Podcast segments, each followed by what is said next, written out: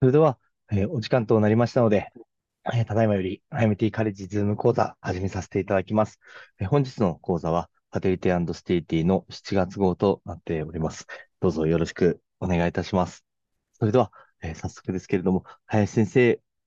ー解説お願いしてもよろしいでしょうか？えーこんばんは。始めさせていただきます。まず、あの、えーっと、凍結融解胚移植のあの成績についての、えー論文です。えーこれ、米国ですね。まあ、イントロダクションなんですけども、まあ、すでにあの、米国では、えー2019年はですね、全胚移植79%がもう FET やってるですね。まあ、かなり、まあ、その背景には、その、えーまあ、 vitrification、それからあ統一配単一配色が重視され、PGT の増加、まあ、こういったことによるということで、特に PGT は約50%を超えるぐらいやってると言われていますね、米国ですね。えー、まあ、あと、その、この凍結胃開発に当然ですね、その子宮内膜の準備が必要なわけで、まあ、この自然周期と修正自然周期、それからプログラムサイクル、この3つのプロトコルがありますと。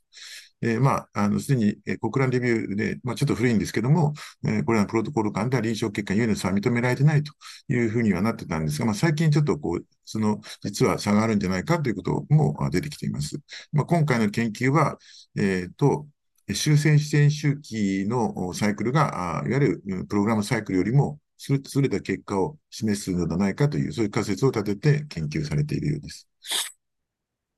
えっ、と、後ろ向きのコホード研究です。えー、一説ですね。えっ、と、2014年から2019年の間に単一肺話法の FET を受けた患者ということで、まあ、かなり数は多いですけども、えー、そして、えー、この中で、まあ、やはりそのホルモン調節周期の方が多いみたいですね。えー、と、自然周期、修正自然周期が1186例で、えー、プログラムサイクルが5496っていうふうな、まあ、これが解析の基準になっているということです。使用評価項目が LBR ということになっているようです。で、えっ、と、今回のこの、えっ、と、えー、対象患者においてはですね、この修正しないと、もちろんあの HGO で、あの、えー、オビドレルとか H1 万単位とかで、まあ、あの、肺がんを誘致しているんですけれども、のホルモン補充主義の方は、まあ、ストラ上位の製剤に続いて、えっ、と、筋中もしくは窒製剤という形でやってるんですね。で、その、それぞれに分けてこう、あの、見てるというのが特徴です。でまあ、要するにプロゲステロン、筋中を行った場合と、それから、あ秩序と筋中と、まあそういう併用という形でやった場合の、うんと、いわゆるアウトカムは、修正自然周期と比較して、まあ差がなかった。ちょっと低いんですけども、差はなかった。それぞれ0.94で0.91だったと。で、えー、膣プロゲステのみを使用した場合には、あ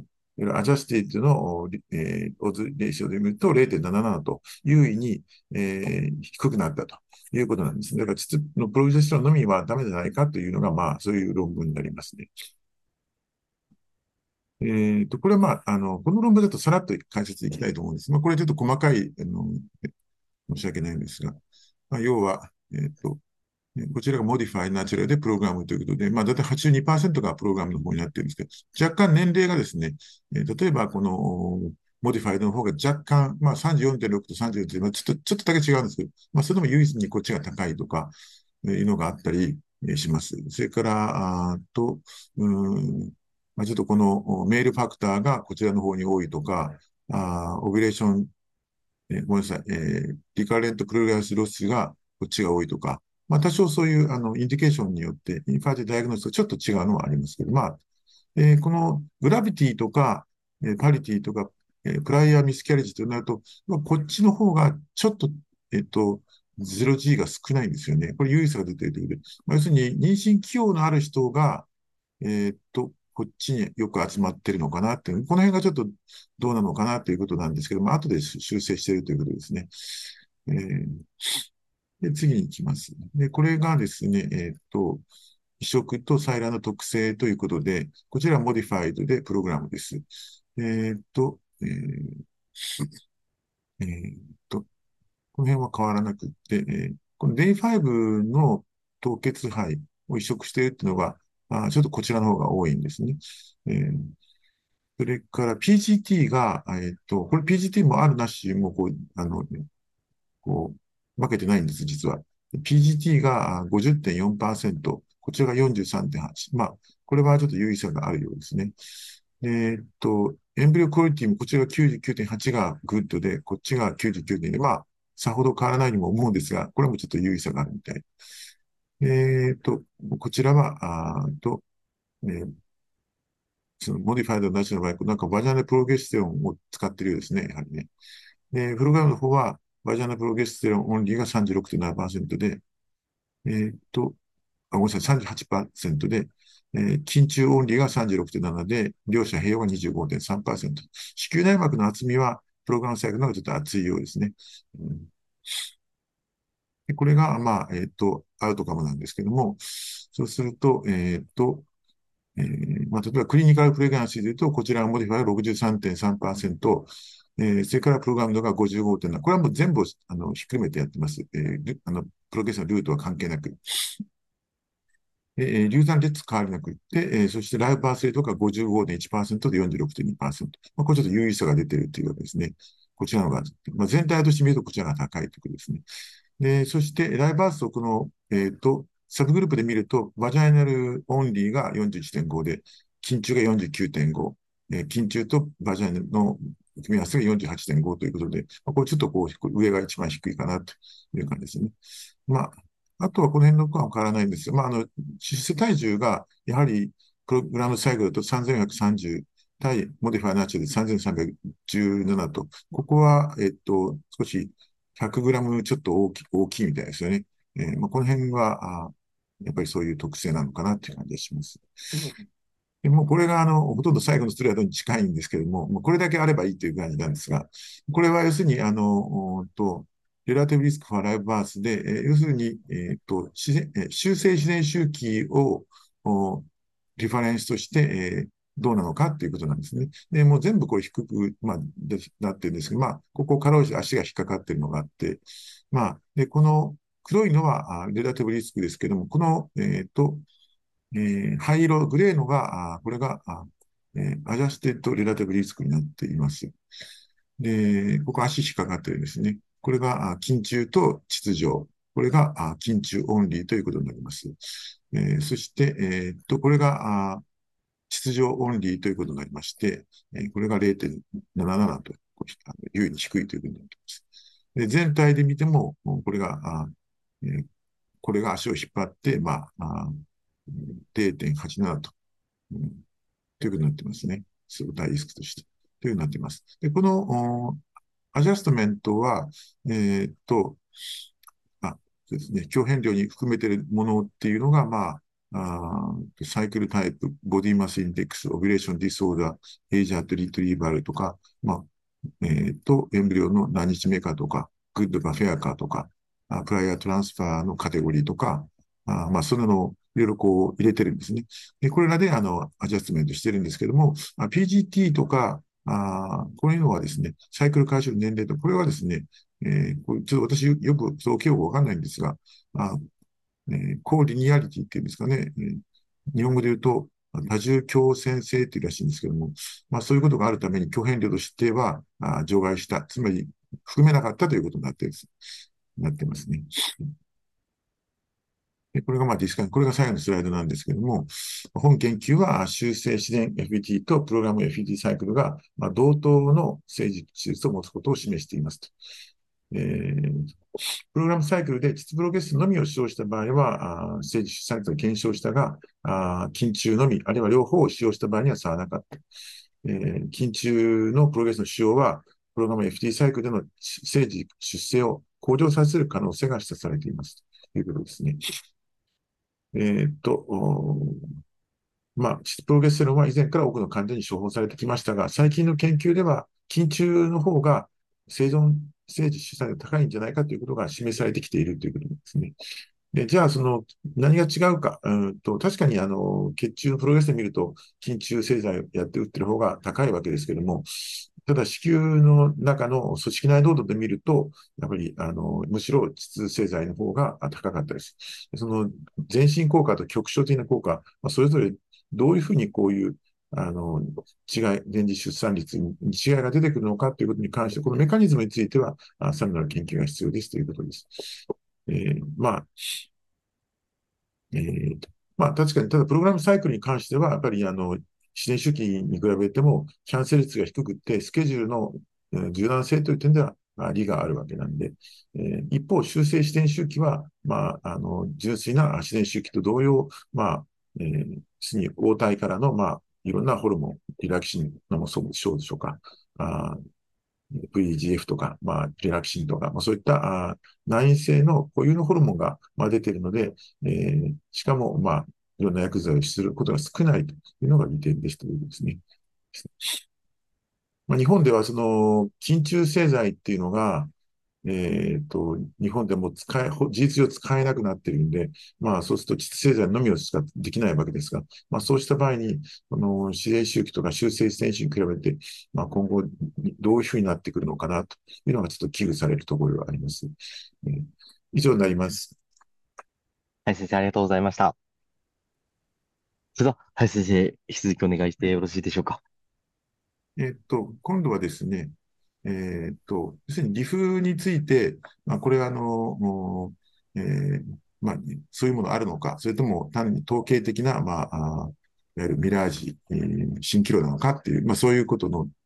ですね。うんまあ、何度、あと、この国も妊娠しないカップル、依然として存在する、このような患者をリフト診断することを提案する者もいる。えー、こういう患者さんが本当に何か診断されてない何か生物学的な疾患、背景が本当にあるのか、それとも単に糞がついただけなのかっていう、そういうことで、まあ、このグループ、ルガーのリフワークショップっていうんですけども、これ、えー、っと、スイスなのかな。まあ、このポール・ピーティアですね、あの、とかドミニク・ジー同じグループですけども、まあ、彼らがおそらく中心になってやってるんですけど、まあ、あの、えー、あと、えー、と、米国も含まれてますね。ですね。まあ、しかし、なんか、同じような意見を持っている人たちがどうも集まっているんじゃないかという印象はどうしてもあります。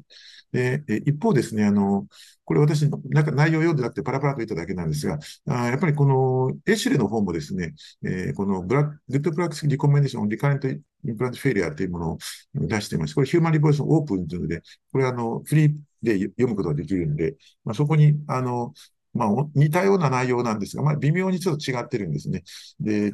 えー、こういうのもあります。で、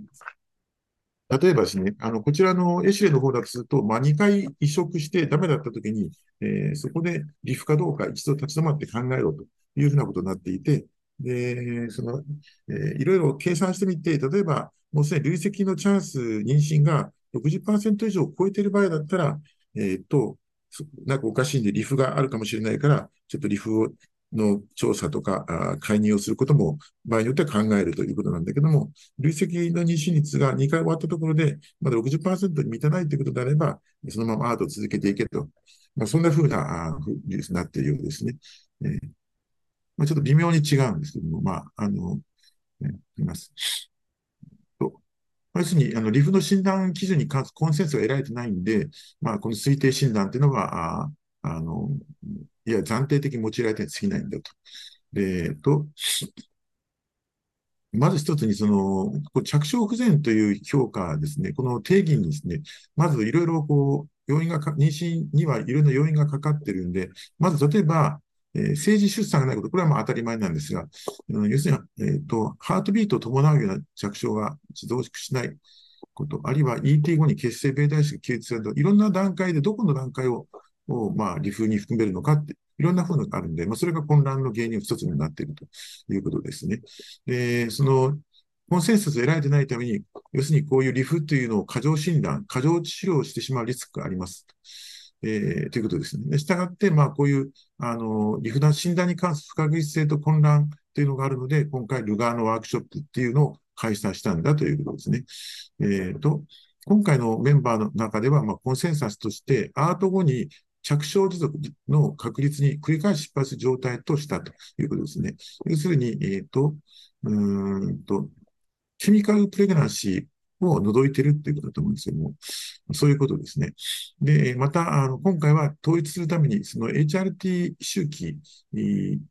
主にしかもプログレスの緊急製剤を用いたあ program cycle での正倍数性胚盤胞移植ということに、結果に焦点を当てて、えー、解析することにしましたということです。で、ここで、えー、と、今回のワークショップでは、欧米で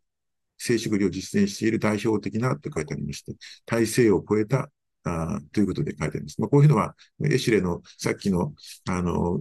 good practice recommendation に対してなんか対抗してるんじゃないのかなっていうふうに、ちょっと勘ぐりましたけども。え、っと、それで、これは2022年7月の、まあ、国際専門会議ですね。えー、と、そして、まあ、エビデンスをレビューをしてきましたと。でみんなでこう手分けして、えー、10名ぐらいの先生たちですけども、みんなで手分けして、まあ、その手ワークショップという形にしましたということですね。まあ、結果と結論から、要するに、あの、その本質的に十分な批判的評価が行われることなく、大部分がやはり課題評価、過剰診断され、過剰されてきていたことが示されましたと。で分析すると、本当の意味のリフっていうのは極めて稀で、おそらく少なくとも5%未満であろうと。まあ、これは非常にリアシュアリングであって、まあ、アートが失敗したほとんどのケースっていうのは、実はあ従来の継続をそのまま継続することは妥当であるんだと。真の理不っていうのもあるんだけども、それは生物学的決定詞は、あえー、現在利用可能な評価ツールでは解明されてないんだと。したがって根底にある真の病院が特定されない限り、少なくとも、えー、ハイバイと検索するんじゃなくって、3回のユープロイドの移植が不成功に終わった。または、もし、えー、PGT をしてないんであれば、あその年齢とそれに対応する性倍数性ということで調整したあスクリーニングしてない肺移植の相当数、3回よりも増えるんでしょうけども、まあ、何歳だったら何個とか、あまあ、なんかそんな風にして、えーえー、そういう、それが失敗しないまでは、この判断を下さないことが妥当じゃないかということですね。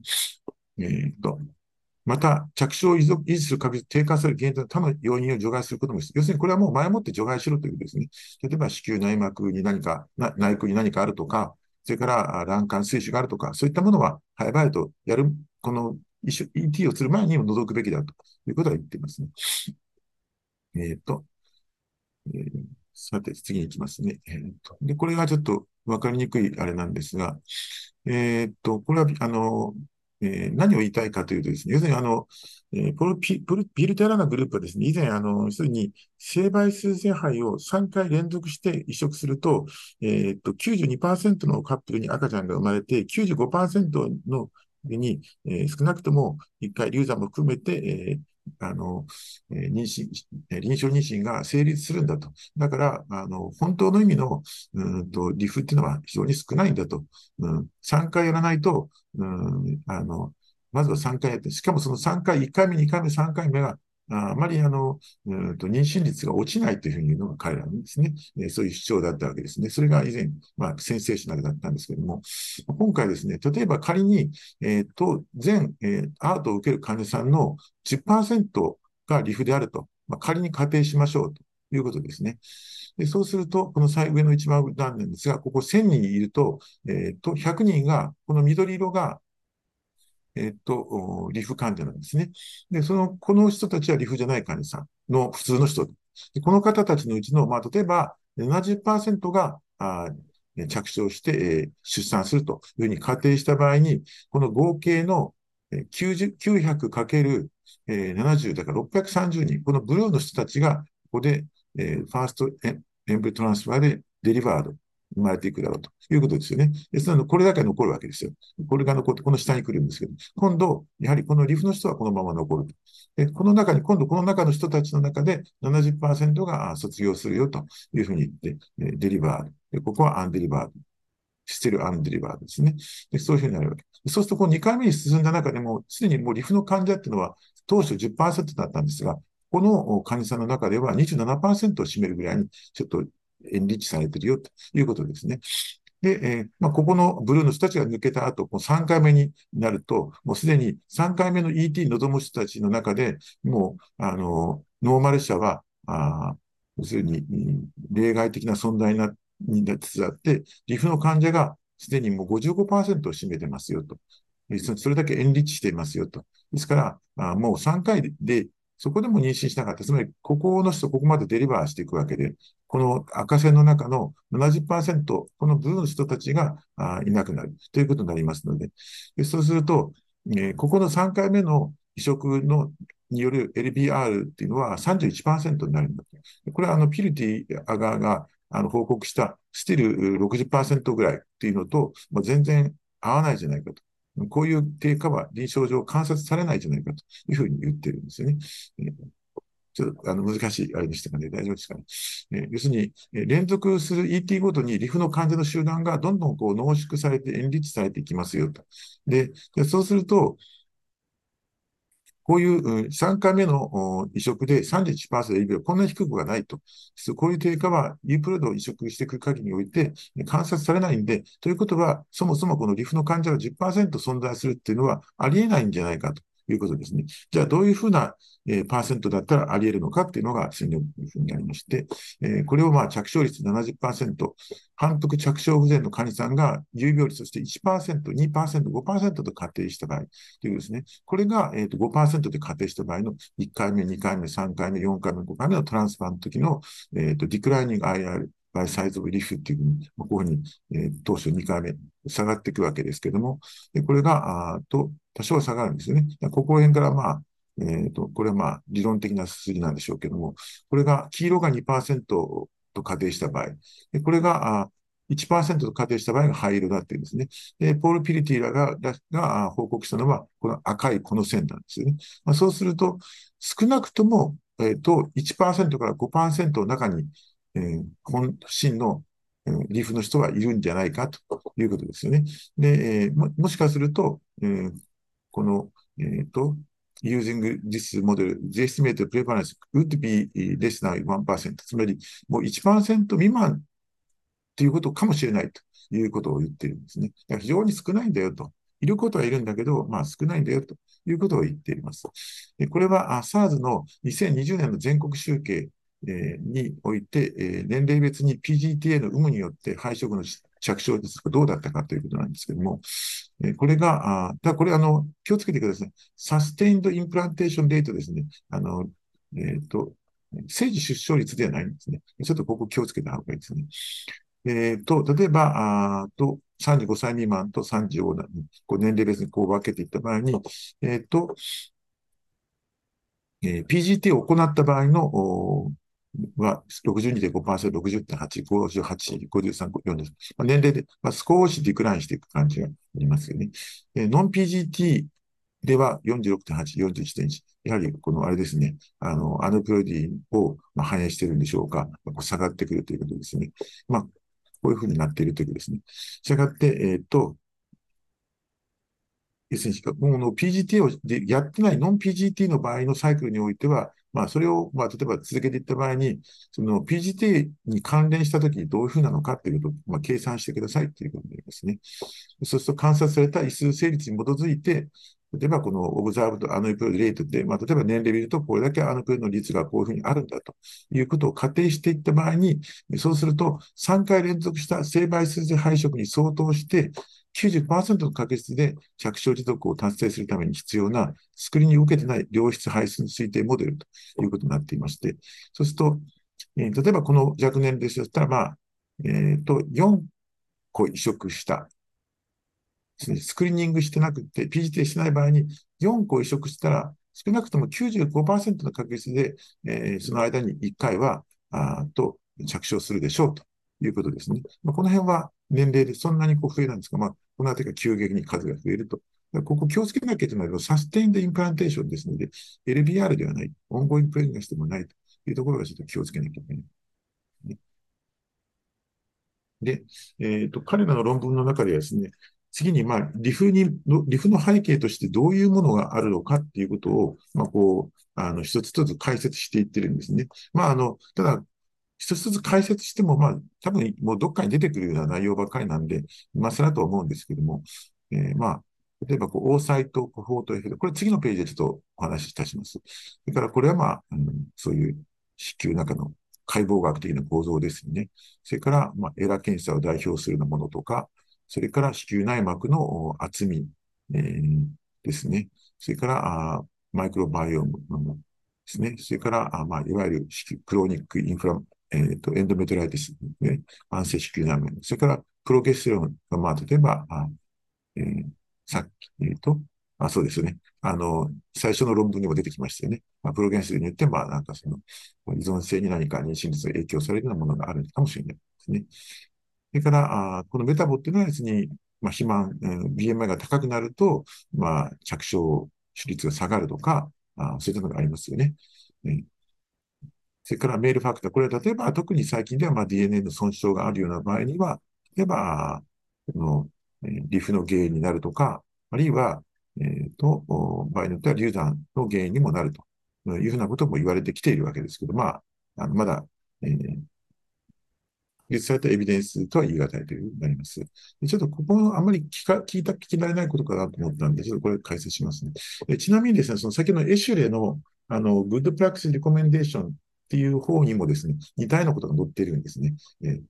すので、あの、もし、えっ、ー、と、お時間ありましたら、フリーペーパーですので、えー、あの読んでいただく、ね、比べてみるにも面白いかもしれないですが、えっ、ー、と、この oocyte cohort effect って何じゃろうということなんですが、これですね。これ初めて私も聞いたんで、これ何と思ったんです。これが何？あの、推定される、なんか、リフの原因って、これ何って思ったんですけど、まあ、要はこういうことでした。えっと、要するに、断層刺激、え、まあ、例えば、コスの、まあ、種類とか、コス、要するにその時のコホードのフォリクルっていうのは、え、当然ですけれども、あの、えー、同じ卵巣刺激に暴露されているわけですよね。で、それから、あの、まあ、オーサイドピックアップ、ハーベストするわけですけれども、まあ、その同じコホートが、卵胞が同じような、同じ、えっ、ー、と、卵巣刺激にエキスポーズされて、そしていくということで、まあ、そうすると別のサイクルとはまたそれは違うわけなんで、そのサイクル間で、その卵子とか肺の品質のコホート効果に変動の可能性があるんじゃないかっていうんですね。ちょっとわかりにくい日本語ですけども、まあ、次のところにと読むとわかるかもしれません。例えば同じカップルで、え、サイクルとサイクルで、えー、例えば、あ最初に特定されるように一つは受精っていう現象ですね。まあ、例えばですね、要するに、あの、えー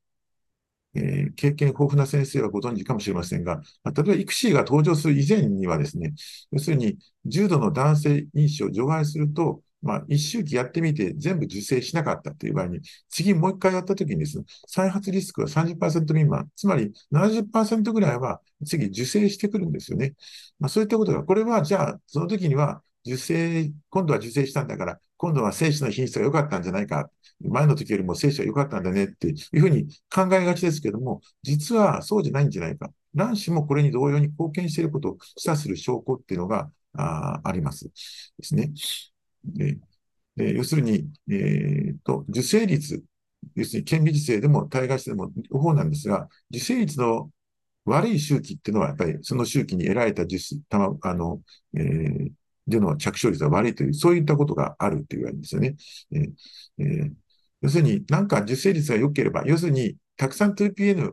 2PN 率が高ければ、なんか、その時の肺は着床するけど、なんか、そこそこの肺なんだけども、なんかその周期のコホートにおける受精率が低いなっていう場合は、やっぱり成績が悪いっていうふうに言うんですよね。で特に、まあ、例えば、この 3PN が、育児で 3PN がなんか出てくるような周期においては、その時に正常受精した 2PN の肺を、移植していっても、やっぱりなんか着手率が低いんだよと。で、ということで、なんかその同じコホート内、その、その周期、卵巣刺激とは限りませんけども、その時にコホート集団が、うん、何かどっかに良くないことがありそうだとすると、たとえ見てくれが良くっても、なんかその時の肺は問題があるんじゃないかということですね。で、同じことっていうのが、例えば、あ凍結、凍結余剰肺があるよと。移植するときに凍結余剰肺が存在するかしないかということで、まあ、これ新生配色なんですかもしれませんけれども、えー、で、そういうのがやっぱり関係してくるっていうんですね。つまり余剰肺があの得られて、移植以外にもなんか余剰肺があるっていうときは、その移植の時の肺のグレードが同じであっても、やはり着床率が高いんだと。ということなんですね。こういうことはもう、あの、すでに報告があるわけですよね。えー、これなかなか面白い考え方だと思って、ね、そういうことあるんじゃないかなと、私もなんとなくそう思ってたんですけども、きちんとなんかこういうふうに言っていただくと、なんか、ああ、そうかというふうに思ってしまいます。したがって、リフの定義は一つの肺のコホートの基盤だけでなく、つまり一回の採卵の周期だけで、まあ、そこで決めなくって、やはりその移植されたユークロイド肺の肺番号の数、あるいはまたは年患者の年齢に調整された移植の数の基盤で考慮した方がいいんじゃないかっていう、まあ、著者はそう述べています。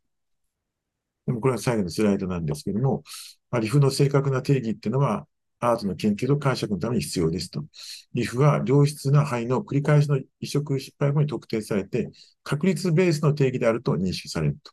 実際、リフは5%未満でしか発生しないと。その診断には、今後実、実際の生理学的データも必要です。えー過去数十年のアートの進歩に変わらず、やはり多くの試みの後に、やはり妊娠しないカップルというのが依然として存在するわけで、これらの患者さんが実際に未検出の生物的条件、あるいは生物的な何か悪条件というのを持っているのか、あるいは単なる運の問題なのかということですね。今回のワークショップの結果、やはり過度な診断と治療が問題になっていることが明らかになったリーフの真の理解と、それに基づく適切な治療のためのさらなる研究が求められますということで、えっ、と、締めています。以上です。はい、先生、ありがとうございました。ちょっと、続きまたお願いしてよろしいでしょうか。ちょっと次がですね、結構あの、私にとってはなかなかあの、タフな論文でして、ちょっとあの、うん、もしかしたらなんか間違った解説してしまってたらごめんなさい。ちょっとわからないところも結構まだ多いんですけども、えっと、これはですね、えっと、PGTM の、に関しての、その、アスラムの、コミッティオピニオンということで、要するに委員会報告ということですね。まあ、要するに PGTM のインディケーションとマネジメントということについてあの述べられているもので、で以前にもあのこの PGT ということで見解があったんですが、今回はあのそれを、まあ、新たにこう、リニューアルしたという形になっていますね。えっ、ー、と、PGT の見解を更新、拡大して、えっ、ー、と、PGTM 特有の現在の臨床的技術的な課題を明らかにして、えー、医療提供者に対してこの技術に関する、えー、患者の理解と利用を支援して、えー、PGTM に関する将来の臨床検査ガイドライン作成に向けた考慮事項を提出。要するに、あの、PGTM に関して、あの、えー、ガイドラインがあの臨床検査ならび臨床検査のガイドラインというのが、まあ、現在まだ存在しないということなわけですね。まあ、それに向けてということなってますね。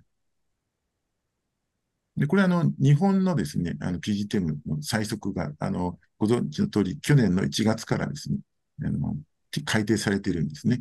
で、以前は政治に対する、これは日本ですよ、ごめんなさい。急に日本の持ち出して申し訳ないです。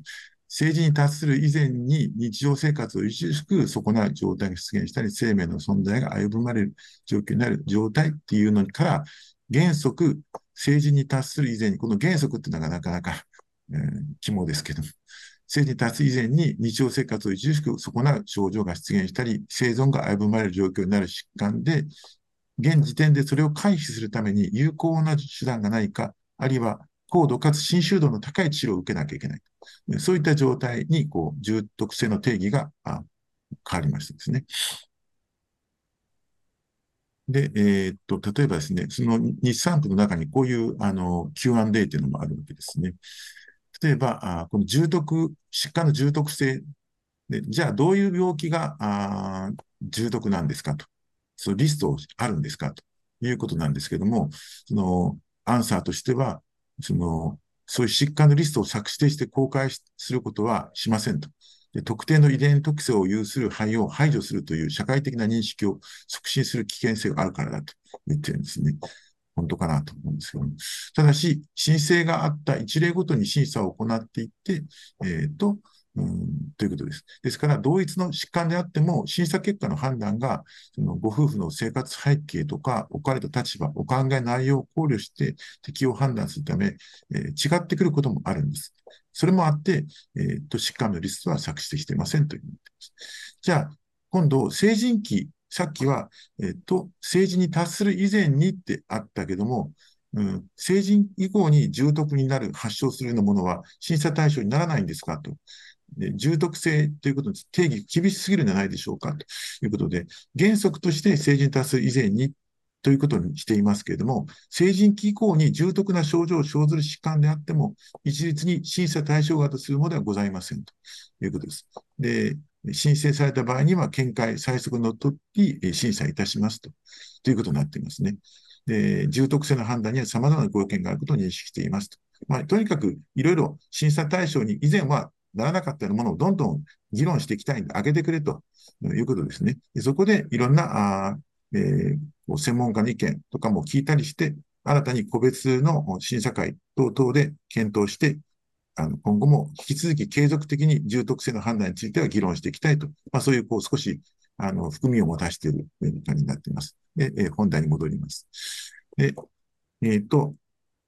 えー、そもそもは小児期に発症する重篤な治療不可能な、あるいは生命を脅かす疾患の伝播を防ぐことだった。しかし、この技術は、えー、という軽度か中等度の表現形を示して、発症年齢遅く臨床的変動が大きく、また、あおよびまたは浸透率が低いものなど PGTM に用いることが明確でない、あるいは議論、論争さえある、えー、より広範な遺伝性疾患に対してもどんどん使用されてきているんだということですね。で、2021年、最近その米国の遺伝カウンセラーを対象とした調査では、えー、と、えー、この参加者全員が、やっぱり患者さんのオートノミー、これを第一の考慮事項としてあげるべきだと。したがって、浸透率が低いと疾患だとしても、うん、認められるべきであると考えていることが分かったと。で、現時点ではその PGTM の適用があるかないかとか、あそういったことを関係者に信用を示すガイドラインは、米国には存在しないんだけども、まあ、倫理的な議論は存在しますと。そのために、まあ、何らかの、うん、その、それぞれの施設内で PGTM の実施可否に関する内部方針を策定する可能性がありますと。えー、特定の種類の病態とか臨床シナリオが PGTM に適さないと判断される場合、できるだけ早い段階でその患者さんにその方針を伝えるべきであるということですね。で、えー、っと、今回この4つのカテゴリーにですね、分けていますね。発症年齢とか病態の重症度、浸透度、および PGTM が全体的なリスク定義に与える影響について、まあ、層別化してます。で、次の表1ですね。ちょっとあの、ビジーなスライドなんですけども、suggested categorization of PGTM indication ということで、カテゴリーが1、2、3、4と分かれてます。で、えー、これが、あ要するに、まあ、リーサルでチャイルフード音声。これはまあ、これはまあですね、テーザックス病とか、あスパイナルマスキュアストロアストロフィーとか、アトロフィーとかね。これはまあ当然ですね。あります。まあ、まあ、この、最近このスパイナルマスキュアトロフィーとかですね、やっぱり、あの、えー、ゾルゲンスマでしたっけ？あの、要するに遺伝子治療のようなものがこう開発されてきてる。もう日本でも、あもうどんどんやられてき始めてきてますよね。したがって、まあ完全にリーサルではない、重篤でもないと。今、治すことができるようになってきてはいるわけですけども、まあ、そういうこと、要するに今後、その遺伝子治療とかそういったことが、あこう発展してくると、この辺のところがまあ変わってくる可能性は当然あるわけですね。で、そのアダルト音声って、先ほどあの、えー、日本でなんか、うんってあると言ってましたけども、例えば、ハンチントンジジーとか、あこういった病気ですよね。要するに、あの、生まれて子供、成人の時の問題ないけど、その以後になんかこう発症してくるというね。あるいはブラーカーですね。バントのルート。まあ、こういったですね。えー、僕結構、あの、海外、アメリカでこのブラーカーをですね、この、これに関して、ね、やっぱり PGT、あの、M が結構やられてるようですね。それから、これマイルドコンディション、インディケーション、リミティッドクエスチョン、リミテッドはクエスチョンビスクリダクション。まあ、この辺になってくるとちょっと怪しくなってくる。まあ、ローペネランテランスとか、まあ、それからマイルドジェネティックバリアントとか、うん、あくまでキャリアステータスとか、マイルドコモン、トリータブルとか、まあそういったふうになりますよね。えー、まあこの辺のところになってくると、まあ、うんと、ね、まあ、いろいろ議論が出てくるということになりますね。それから、えっ、ー、と、ごめんなさい。ちょっと細かいところもあまり存じ上げないんで、ちょっと申し上げて、あの、あまり詳しく述べられないんですで、えっ、ー、と、ここはですね、このインディケーションのこの P、インナットリコメンド、つまり PGTM はあまり推奨されません。そういう適用ですっていうのがありますね。いわゆる遺伝子変異で VUS だとか、それから、あえっ、ー、と、えー、上染色体の先生の、うんまあ、保因者、キャリアではあるんだけれども、症状は、まあ、あのないという症状ですよね。えー、そのその方の子供の、まあ、PTM ですね。それから、えっ、ー、と、えー、ね、まあ、そんな感じですね。えーすみません。ちょっとあまり詳しくなくてですね。で、まあ、ちょっとそれぞれについてちょっとここに書いてあります。えー、これ、これとこれはまあ、飛ばします。で、軽度ですね。さっき言ったあの、3番目のところですね。えー、と子孫への、まあ、リスクが非常に低いか、一般集団よりも高くない症例。浸透率が非常に低いか、重症度が軽い、意義不明の変異。これ VS っていうのは、要するに、問題となった遺伝子変異が、遺伝子の機能とか病態発現の影響という点で、それが病原性、または良性のいずれかに分類するまだ十分な臨床的なエビデンスがない場合に使用される。変異はあるのは分かっているんだけども、それが病的かどうかということがまだ不明なんだと。こういう場合ですね。でも結構これはやっぱり問題になってくるわけなんですが、まあ、しかし、え、ー、と、え、ー、と、この変異体の有無を調べるということできるんだ。それは確かにできますと。ですこの、えっ、ー、と、親の VS、持って VS の変異、この VS が、やっぱりその肺にとって、もう持ってるかどうかっていうことはわかる。ただ、本当にその病気の本体が、この VS が原因でない場合には、もし問題の疾患、異なるところにもあった、実はあったんだとなると、何らその疾患リスクは低減することにならない。そこを注意をすべきだということが述べられています。で、えっ、ー、と、これは推奨されてない適用、臨床的要請がほとんどない、ねえー、例えば、キャリアスクリーニング。米国ではこのキャリアスクリーンが非常にあの進んでいてですね、えー、そのキャリアスクリーンからそのこういう PGTM に流れてくるっていう患者さんがすごく増えてるらしいですよね。そうすると、例えば同じ遺伝子に変異を持つカップルがあると。例えば、ある遺伝子に関して、え、ー、と、えー、男性はこういう変異がある。で、女性はこういう変異がある。まあ、そういう組み合わせがあったときに、そうするとそれが本当に有害な、なるのかどうか。ということですよね。そういうのは、あの、偽欠損変異っていうらしいんですけども、確かに両者とも変異は持ってるんで、なんだけども、それが本当になんか有害にな、組み合わせた場合に、そのコンビネーションになった時に有害になるかどうかということはよくわからないというのがあるということですね。それから、あパートナーが一人だけ持っていて、なんか心配だからとか、うん、あるいはなんか、あうん、デノボーの変異かもしれないからとか、なんか、なんか残存するリスクがあるんじゃないか。こういった場合も、やはり、あの、心配になっていくんですけども、まあ、しかし、えー、この、その、まあ、せいぜい肺のキャリア状態に関する情報だけであって、その、罹患肺かどうかという決定することができないということになります。それから、えっ、ー、と、こういうのもあるんですね。あの、人の白血球抗原、HLA ですね。例えば遺伝性の免疫不全症とか、あ免疫ヘモグロビン症の子供があってと。で、その子供が今罹患しているんだけども、その子に造血管細胞移植をしていくんだけども、えー、次の子供に、その上の罹患時と同じ HLA を適合する子供が欲しいということがあるんですね。で、その子を産んで、まあ、その子の、例えば再体血からなんか造血管細胞を取って、えー、お兄ちゃんかお姉ちゃんにこの、えー、造血管細胞移植をすると、まあ、そういうなんか治療目的っていうか、その目的で次の子供をなんか持つという、そういうのがあるみたいですね。そうすると、まあ、理論的には、その、各肺が完全な兄弟姉妹の HL に適合する確率というのは4分の1、25%なんだと。で、やっぱりただしですね、じゃあ4つに1つがそうかっていうと、そんなこともなくてですね、やはり同時にその次のお子さんが、なんか同じ病気になってないかということを PGTM 同時に、この、これに関する PGTM 同時に施行することが多くなるわけで、当然移植可能な肺の数はやっぱ減少してしまう。かなり少なくなってしまうことがあるということになっていますね。えー、まあ、これがあの、その推奨されない適用ということの中に入ってるんですけども、あと、えっ、ー、と、もまた、えっ、ー、と、現在と治療法として認められていない症例、脳性麻痺に対する人、HL の適合についていう議論のあるところであります。これちょっと次の、ちょっと解説します。もう簡単に、これあの、えっ、ー、と、えー、高知大学が割と最近ですね、えっ、ー、と、臨床研究に入ってるんですね、脳性麻痺のこの兄弟の再対決。えっ、と、脳性麻痺のお子さんに、えっ、と、次の次の子供ですかね、えー、兄弟の再対決を、うんと、こう、えー、輸血すると。まあ、それによって何か症状の軽減を、もうこういうのが、あ臨床研究がやってるようですよね。ちょっと、それが有効かどうかはわかり、あの、存じ上げないので、そういうのがあるっていう、これも初めて聞きました。で、えっ、ー、と、あと、続きなんですけども、推奨されないもの、新生の溶血性貧血。例えば、なんか、あ母体間で血液の不適合があって、ということで、過去に感染されてしまったと。例えば RHT とかケルとか、こういう感染。こういったものに、まあ、次の子供を妊娠するのに、まあ、こう、溶血性疾患をリスクを下げたいというの、こういうのがですね、それから、あこれ非開示。これちょっと結構大事なんで、後で述べますけども、要するに、例えば、成人発症リスクがある。例えば、えー、自分の親がハンチントン病だと。で、自分はもう今30歳になったんだけども、うん、自分が将来ハンチンハンチントンになるかどうかを知りたくないと。うん、知るのが怖いと。だけども、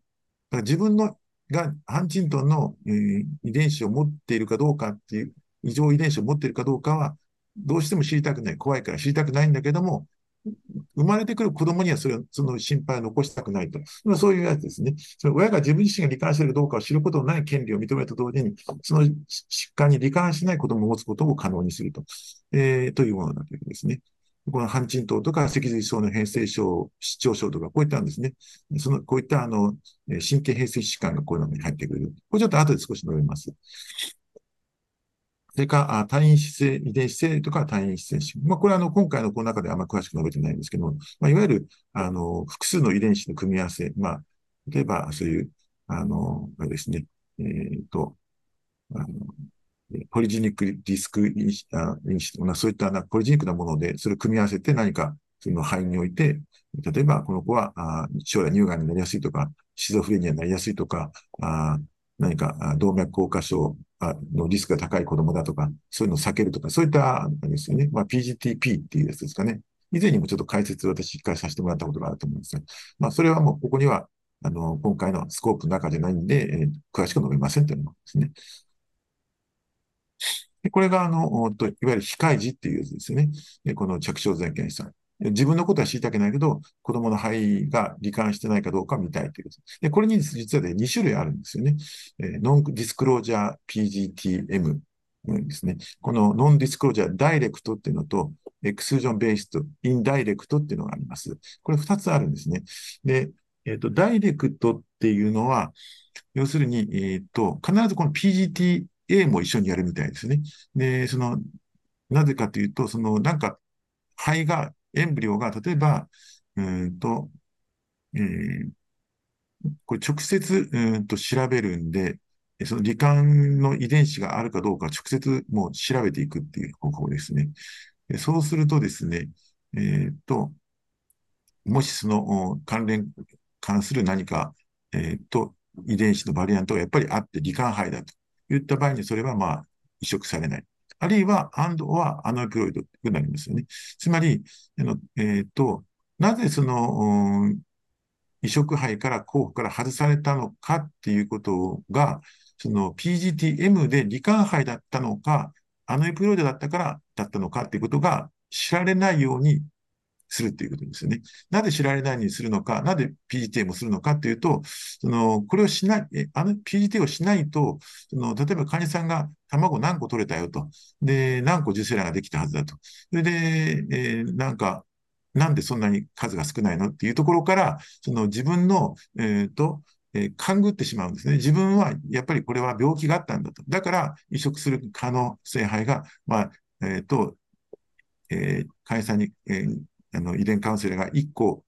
移植できますよと言って、えなんで20個取れたのに1個しか移植できない？もしかすると、えー、その肺は確かに非罹患肺かもしれないけれども、自分に病気がやっぱりあるんじゃないかということがあ分かってしまうということですね。そこがまあディスアドバンテージということですよね。だからその、えっ、ー、と、えーそうするとですね、あの、例えばラボの方から何個卵が取れたとか、受精卵がとか聞くと、その偶然そのなんかこう、分かってしまうということがあるという、そこがちょっと危ないところなんですね。これはダイレクトで。このインダイレクトっていうのは、あの、いわゆる、えー、っと、えー、連鎖回帰してですね、リンケージアナリシスのみを使ってやっていくということなんですね。まあ、そうすると、あの、えー、っと、要するに、おじいさん、おば、おじいさん、おばあさん、うん、から、あ、その肺にとってみれば、おじいさん、おばあさん、そのリス、アトリスクの患者さんにおいてみれば、うんと、自分の両親の方で、その罹患している両親じゃない方から、その肺に伝わっているものだけを選ぶという、そういう感じですね。だから病気は、あの、調べないです。要するに、その、えっ、ー、と、アレルを調べると。ですね。そういうふうにして、そうすると、まあ50%の確率で、まあ、移植が可能だということになるんです。ただし、もし、うんと、その方が、この、えー、患者さん自体が、えー、その罹患遺伝子を持ってない、えつまり病気じゃないという場合には、無駄に、えーと、その半分の、さらに半分の受精卵を、えー、その半分の受精卵を捨ててしまうということになるとということになりますよね。だから、embryos may be unnecessarily excluded if the patient did not inherit variant from their affected parent. 要するに、えーと、罹患し、罹患している親のどちらか、罹患してない方の親の方が引き継いでるかどうかっていうことだけを調べているんで、えー、自分がどうかっていうことが関係ないんで、そうすると、ちょっと難しいことを言ってるんです。要するに、あの、半分余計に捨ててしまうよということを言ってるんですね。ちょっと難しい、まあ、えっ、ー、と、要するに、この PGT も希望するかどうかっていうことに関しては、まあ、やっぱりそれをリスク低減で、えっ、ー、と、安心感っていうのがあるからっていうことになりますね。えー、で、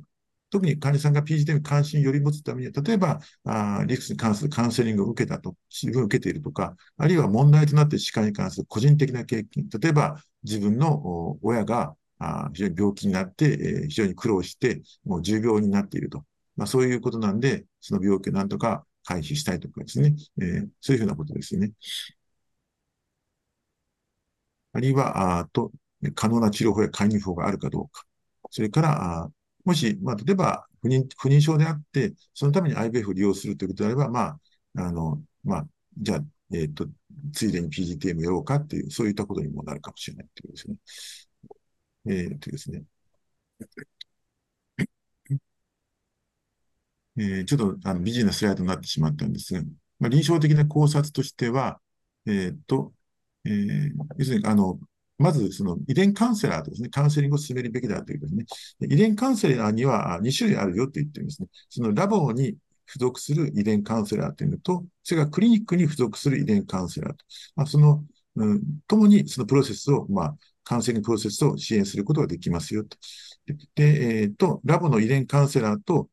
それからクリニックに所属する遺伝カウンセラーとの間の診療範囲の違いとの認識、我々はした方がいいということですね。理想的には、えっと、まず、えっと、えクリニックに所属する遺伝カウンセラーですね。つまりこれはリア基礎班が考えられる PGT のラボと関係がない遺伝カウンセラーと。クリニックの遺伝カウンセラーが行って、要するに誘導しないということですよね。えーで、疾患の自然史とか検出や特定の変に基づく基地の遺伝子系の表現系の相関とか、PGT の実現可能性とか、その他の、例えば、まあ、養子をもらうとか、あ卵子提供するとか、そういったあなんか選択肢でも話し合うべきだということですよね。あるいは出生前診断もそうかもしれないですね。もうとにかく妊娠した後に出生前診断を受けるんだと。そういうのも、まあ、選択肢ですね。ということですね。で、えまあ、ラボの所属している遺伝カウンセラーっていうのは、まあ、その、PGTP のプロセスの技術的側面を扱っていく。ね、で技術に関連した個別化された検査前後、検査後のカウンセリングを提供するのに最適な立場にあるんだと。症例を十分に検討した後に、まあ、実現可能性とか技術的から検査実施に必要なサンプルにどういうものがありますよとか、えー、と、プロセスどのくらい時間かかりますよとか、そういったことを、まあ、検査中、検査後も重要な窓口の役割がありますよと。とまた5ページもあるんですと。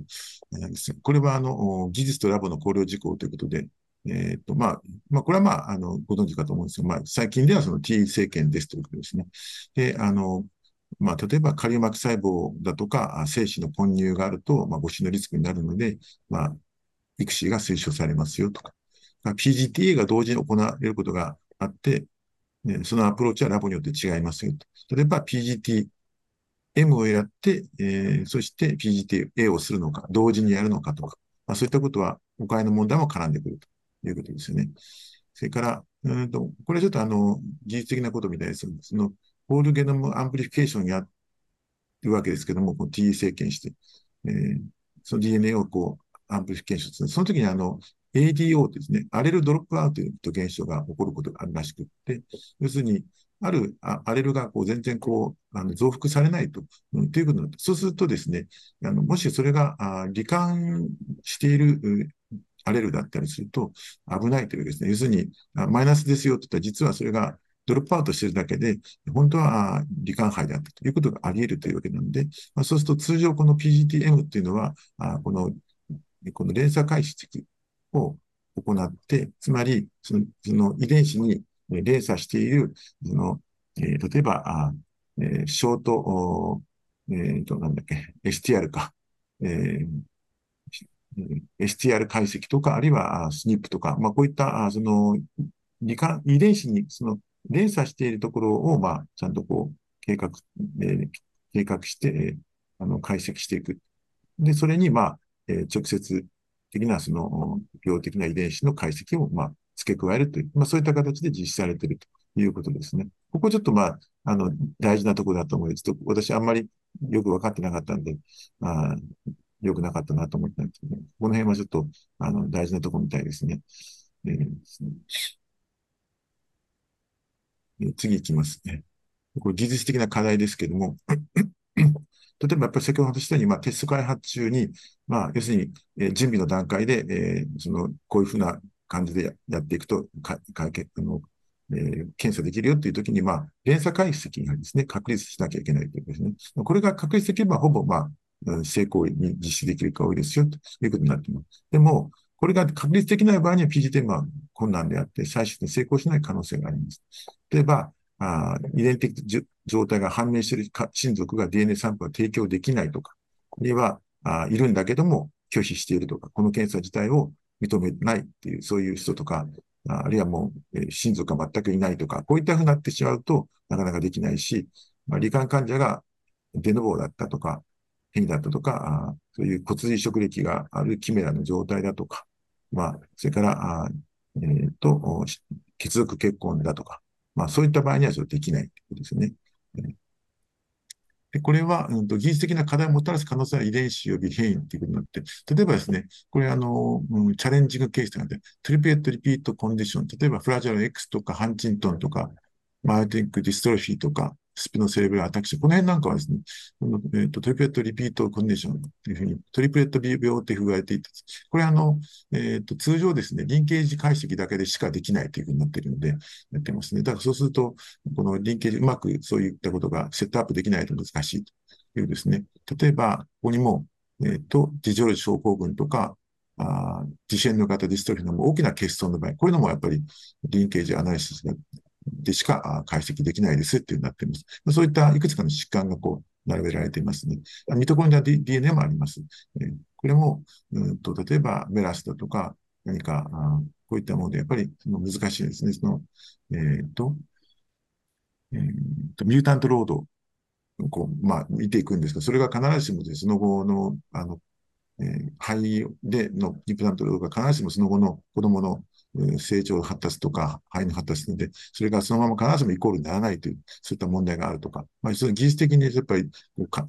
課題を持っている疾患とかいうのが、やっぱり知られていますということになっています。もうそろそろ終わりに近いんですけども、えっ、ー、と、まあ、これはサマリーなんですけども、まあ、ほとんどのメンデル遺伝の疾患に関しては、まあ、PTM は使えますよと。で、で幅広い適用で実施されることもできるんですが、まあ、議論のあるものもありますよと。で、でも技術的に実施不可能な症例というのも実際にはあるんですと。それから非常に複雑で個別化されたもののために、まあ、ラボによる症例検討かとか、個別化される検査を実施するがあって、これはまあ全てもう、あの、採卵周期に入る前に完了しておかなきゃいけませんよということですね。で、えっ、ー、と、遺伝カウンセラーにはクリニックに所属と遺伝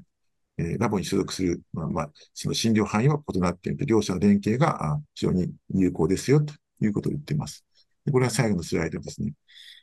えー、重大な生殖リスクが同定された場合に実施すべきだと。で、えー、患者がその最終的に受け入れるかどうかは任意であるべきだと。そのえーと、いわゆるペーシェントオートノミーっていうんですよね。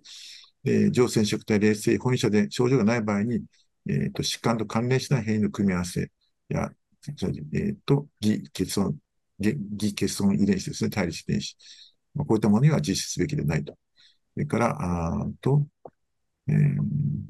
疾患とすべての生殖の選択肢について、えー、遺伝関数を受けるべき。これは先ほど述べましたね。だから、肺移植を決定するときにも、その結果に、PTM の結果について、やっぱり遺伝カウンセリングを受けた方がいいですよね。要するに、プレポストテストですよね。うんそれから、えっ、ー、と、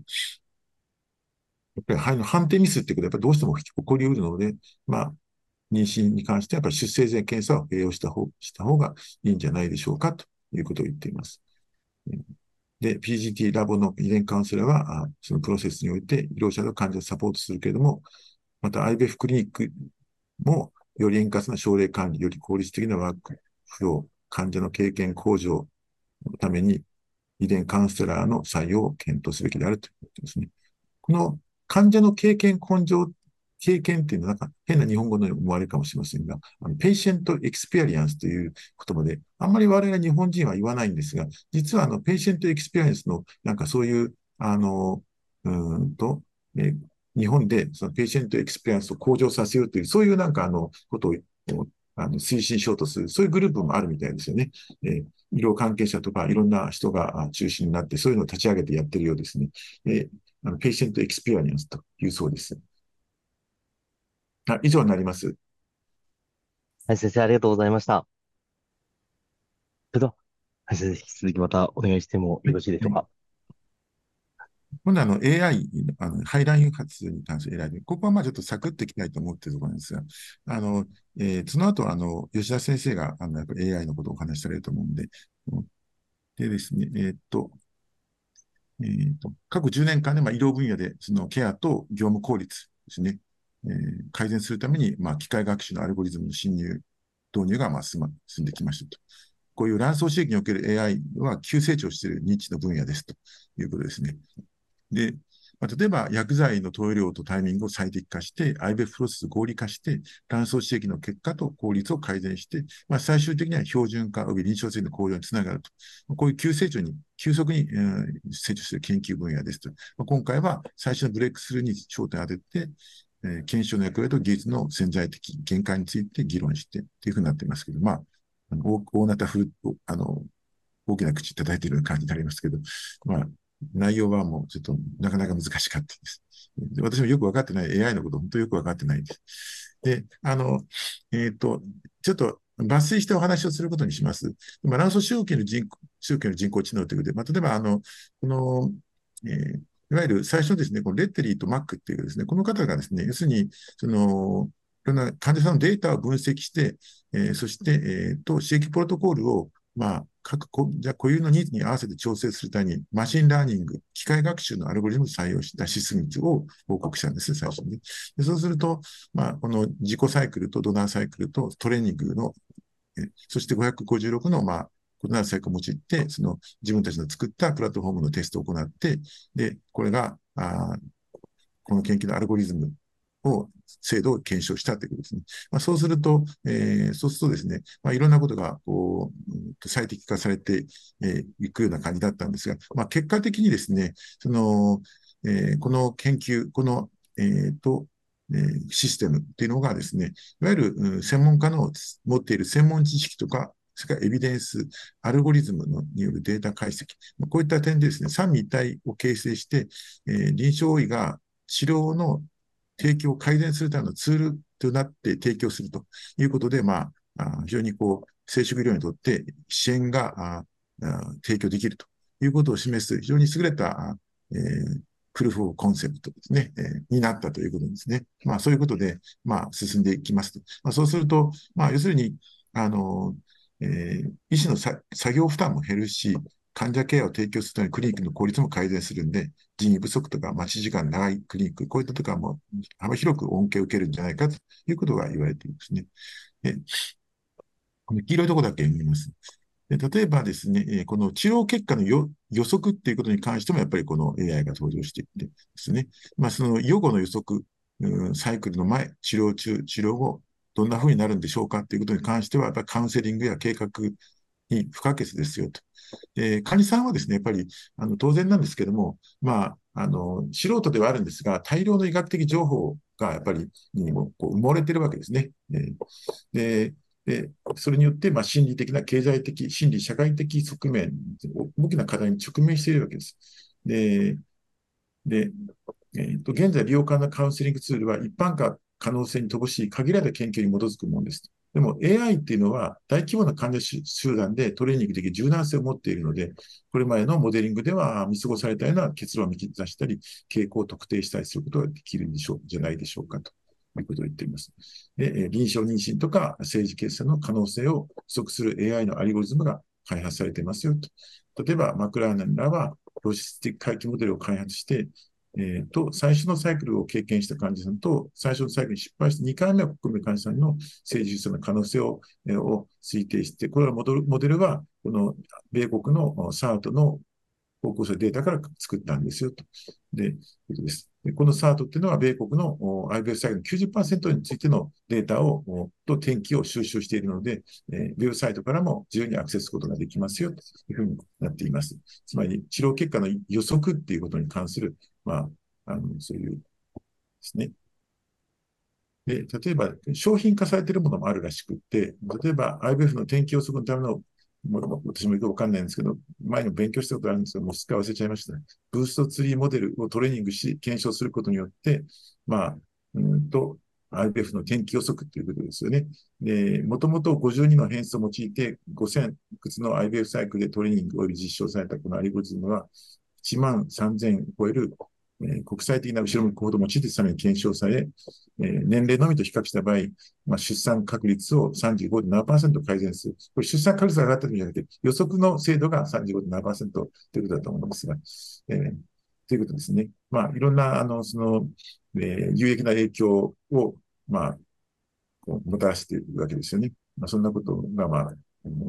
報告されています。まあ、例えば、投与量とプロトコルの選択っていうのもあります。まあ、そのガイドラインっていうのが一般的には、あの、きちんとしたものはないので、刺激法の決定とか、どのくらい注射を打つのかということに関しては、まあ、あの、その医師とかクリニックって大きくなる可能性もありますよと。でもこういった、その不均一性、えー、どのくらいの注射をどういう刺激法でやるのかっていうような不均一なデータも、やっぱりそれを集約して、AI で、えー、処理していくと、まあ、例えば、異なる治療に対して、その個人がどのように反応するかっていうのを分析、予測する、そういったことができるんじゃないでしょうかと言っていますよね。例えば、この著者の一人であるファントンらはですね、FSH 開始よりと成熟な開始の予測結果を関連付けるために、最近傍学習、えー、学習もよくわかんないですし、えー、なんかそれでいろいろやってみたと。えー、米国の3つのクリニックの1万8000サークルのデータベースから、なんか類似の患者さんを同定するんだそうです。そして、容量反応性の患者、つまり容量反応曲線上に、あの、なんか乗ってくる患者さんについては予測された指摘容量を選択することで、まあ、えっ、ー、と、このモデルを治療すると、M2 キラン子が平均1.5個さらに増量するという可能性があると推定されましたと。でも、何かそういった、あの、容量反応曲線にない、えー、そのそういう容量、批判、応答性の患者さんについては、まあ、むしろ量を下げ、注射量を下げることで、天気を損なうことなく、まあ、あの、あれですかね、ローリスポンダーの人たちなんですかね、FSH 投与量を1375単位節減すると推定された。要するに、反応がない、反応が少ない、容容量、非応答性の患者さんについては、あの節約できたということですね。まあ、そういったことですね。僕は省きます。今度スケジュール管理です。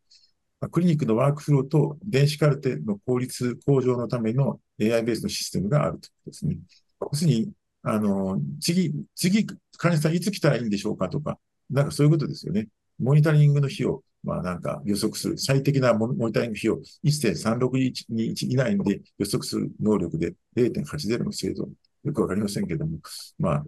卵子数への影響を最小限に抑えながらトリガー通りに3日間の期間、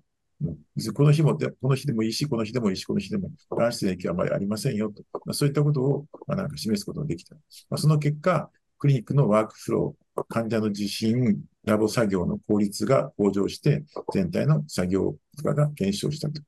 うん、こういった AI 技術は、効率化とか患者の診療待機、うん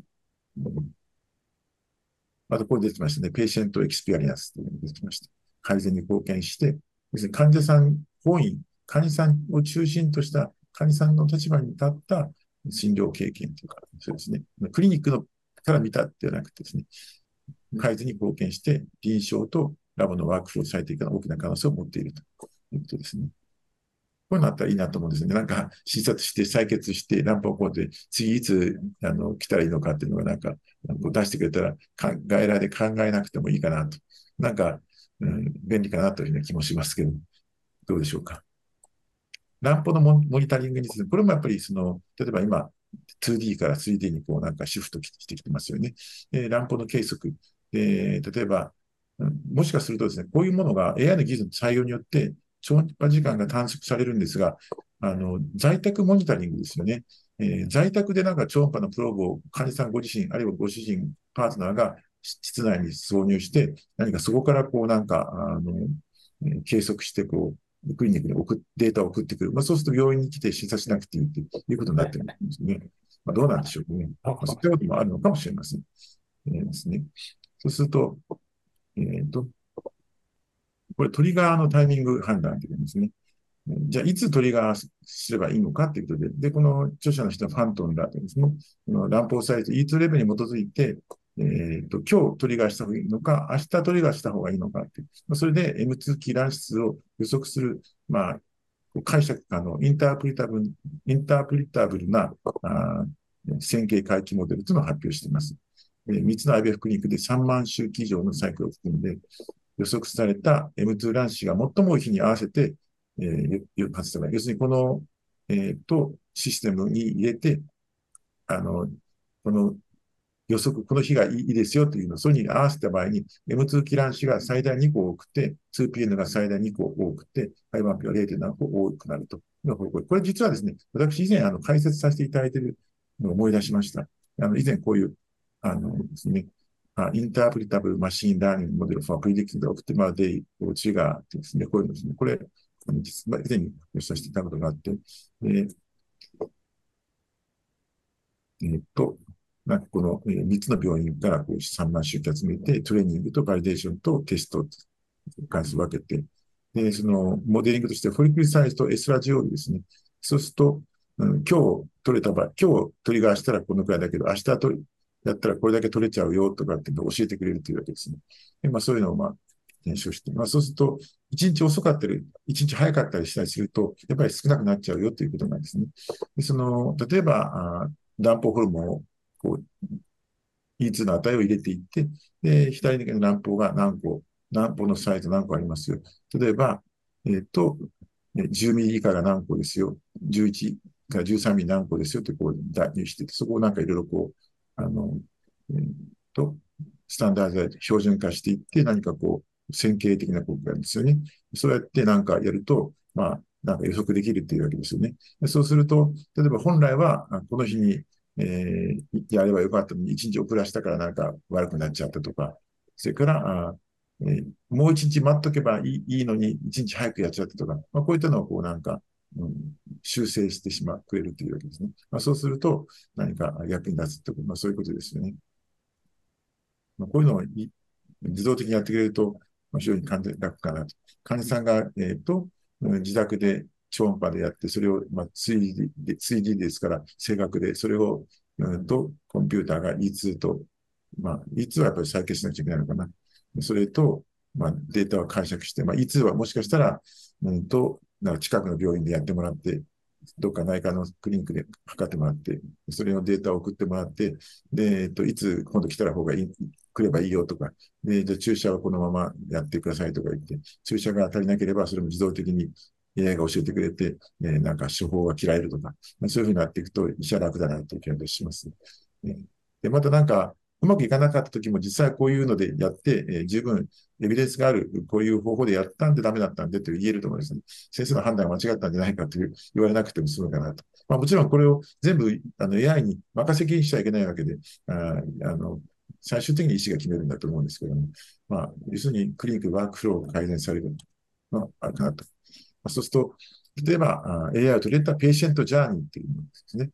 そうすると、例えば、国の基準を満たす患者さんがいると、AI は、この生殖専門家に行ったらどうですかとそれは、まあ、電子カルテとか、月経トラッカーアプリとか、あるいは、なんか、そういうソフトウェアで、なんか、うん、この近くだとこの先生いいですよとか、なんか、ありますよとか。で、えっ、ー、と、そしてなんか、この、えっ、ー、と、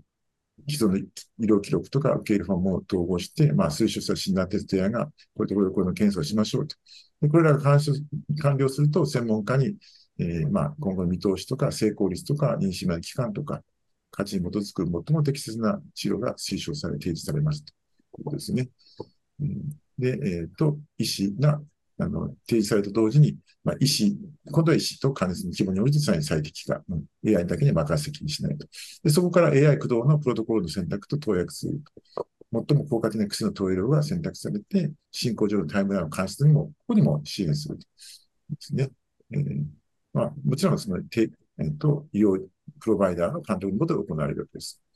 このランプモニタリングも時間のかかるプロセスだけでも AI ツールで合理化されて、家庭で行うこともできるかもしれ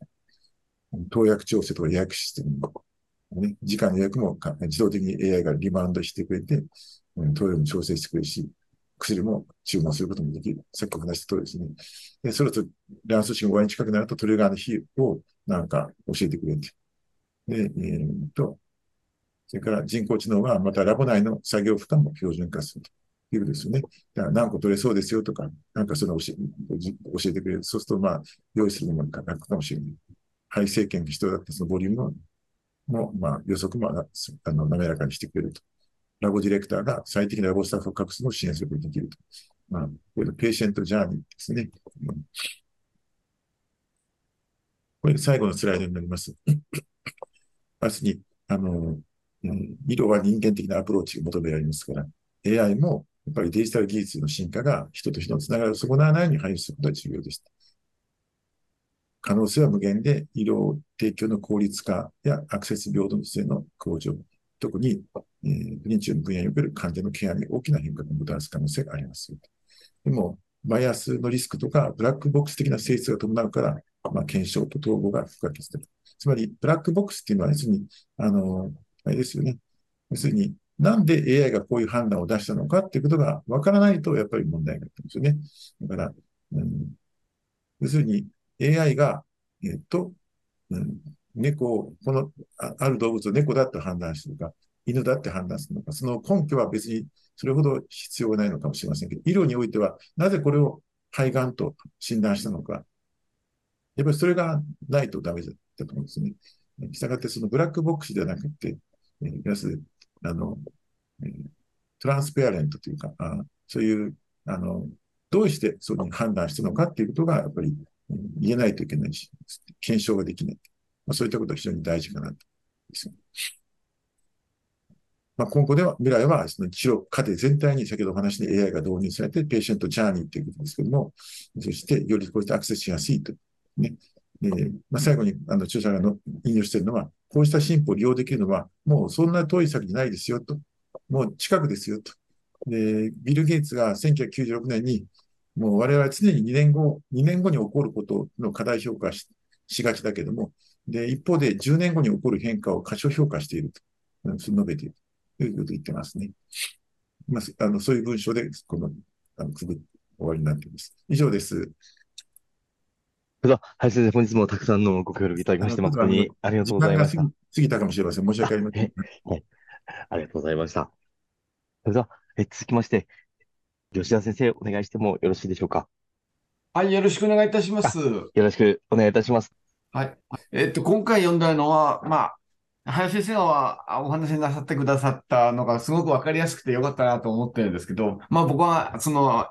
AI をどうやって、そのアートに分野で、えっと、効率的に、ええー、機能させようかっていうようなお話です。で、まあ、実際には、なかなか現時点では AI を利用して、えっと、スムースに、あの、まあ、いろんなあ関係の方々がトライアルをしているようなんですと、ようなんですけども、まあ、臨床データをですね、えー、アートの臨床データを積み重ねて、そして、まあ、十分な情報を得てから、まあ、患者さんに説明する必要があるんじゃないかっていう、まだ、え、初期段階だっていうような感情の印象を受けました。じゃあ、そのちょっと下をお願いします。えっと、次のやつはですね、人工知能と生殖補助医療のあ2020、整っているかっていうことなんですけども、えっと、実際には、実際にはですね、うんと、AI が果たせる役割、妊娠率の向上だけに焦点のあった定義では、アートのプロセスとか AI の可能性を十分に発揮できないということのようです。それから第2番目の視点としましてはですね、臨床と系アートと IVF を成熟した卵子をラボに送り出すという最終的な目的を持っているとで密接に関連した一連のイベントをあ意思決定として捉えていると。で、まあ、要は AI を活用してですね、えっと、ラボとの連携を取りながら、おやっていくのがいいでしょうということです。そして、えっと、このワークフローを加入するあ AI のベースのパラダイムにはまだまだまだ程遠いっていうのが、えーこの方々たちが今の現状ではですね、まだ処方 AI もえー完全ではなくて、処方段階なんですよっていうの考え方のようです。で、その下をお願いします。その根拠が、そうおっしゃってる根拠がですね、えっと、あの、パブメドとか、国覧レ、あの、ライブラリー、それから、えーサイエンスダイレクト、Google スカラーっていうのをこう調べの IBF アート、それから AI、それから機能学習、せ生殖補助医療管理ワーク、ワークフローという用語で検索してですね、そして、えっと、実際に、えーせ100あの、871件の論文をの中から、まあ、101 100個の、だいたい100個ぐらいの論文をサブセットして、それで、えっと、適用をこう見た、あっていうわけですね。そして、えっと、最終的にはその101個の論文で、えーあの、大物を見ましたっていうわけです。で、またその下をお願いします。それで、えっと、えー AI のあの比較を5つの重要な決定のポイントに分かれていますので、それらを、まあ、後で図で示します。字であ表で示しますけども、それらをあ行いましたというわけです。で、その下を、あ、また次お願いします。事前の評価としてはですね、自然の評価検査っていうことなんですけども、予測の分析には AI のツールは出発点であるのトレーニングが必要、でこのトレーニングと研修のためにデータベースの入力が広範であればあるほど、まあ、要するにたくさんデータを、え入れてあげて、今までのアートのあのデータを蓄積していって、初めて、えーその AI のツールが活用されるようになっていて、で、さらに個別化されたプロファイルが必要だっていうわけですね。で、年齢、B、我々もそうですけども、年齢、BMI、それから、補助乱歩の数、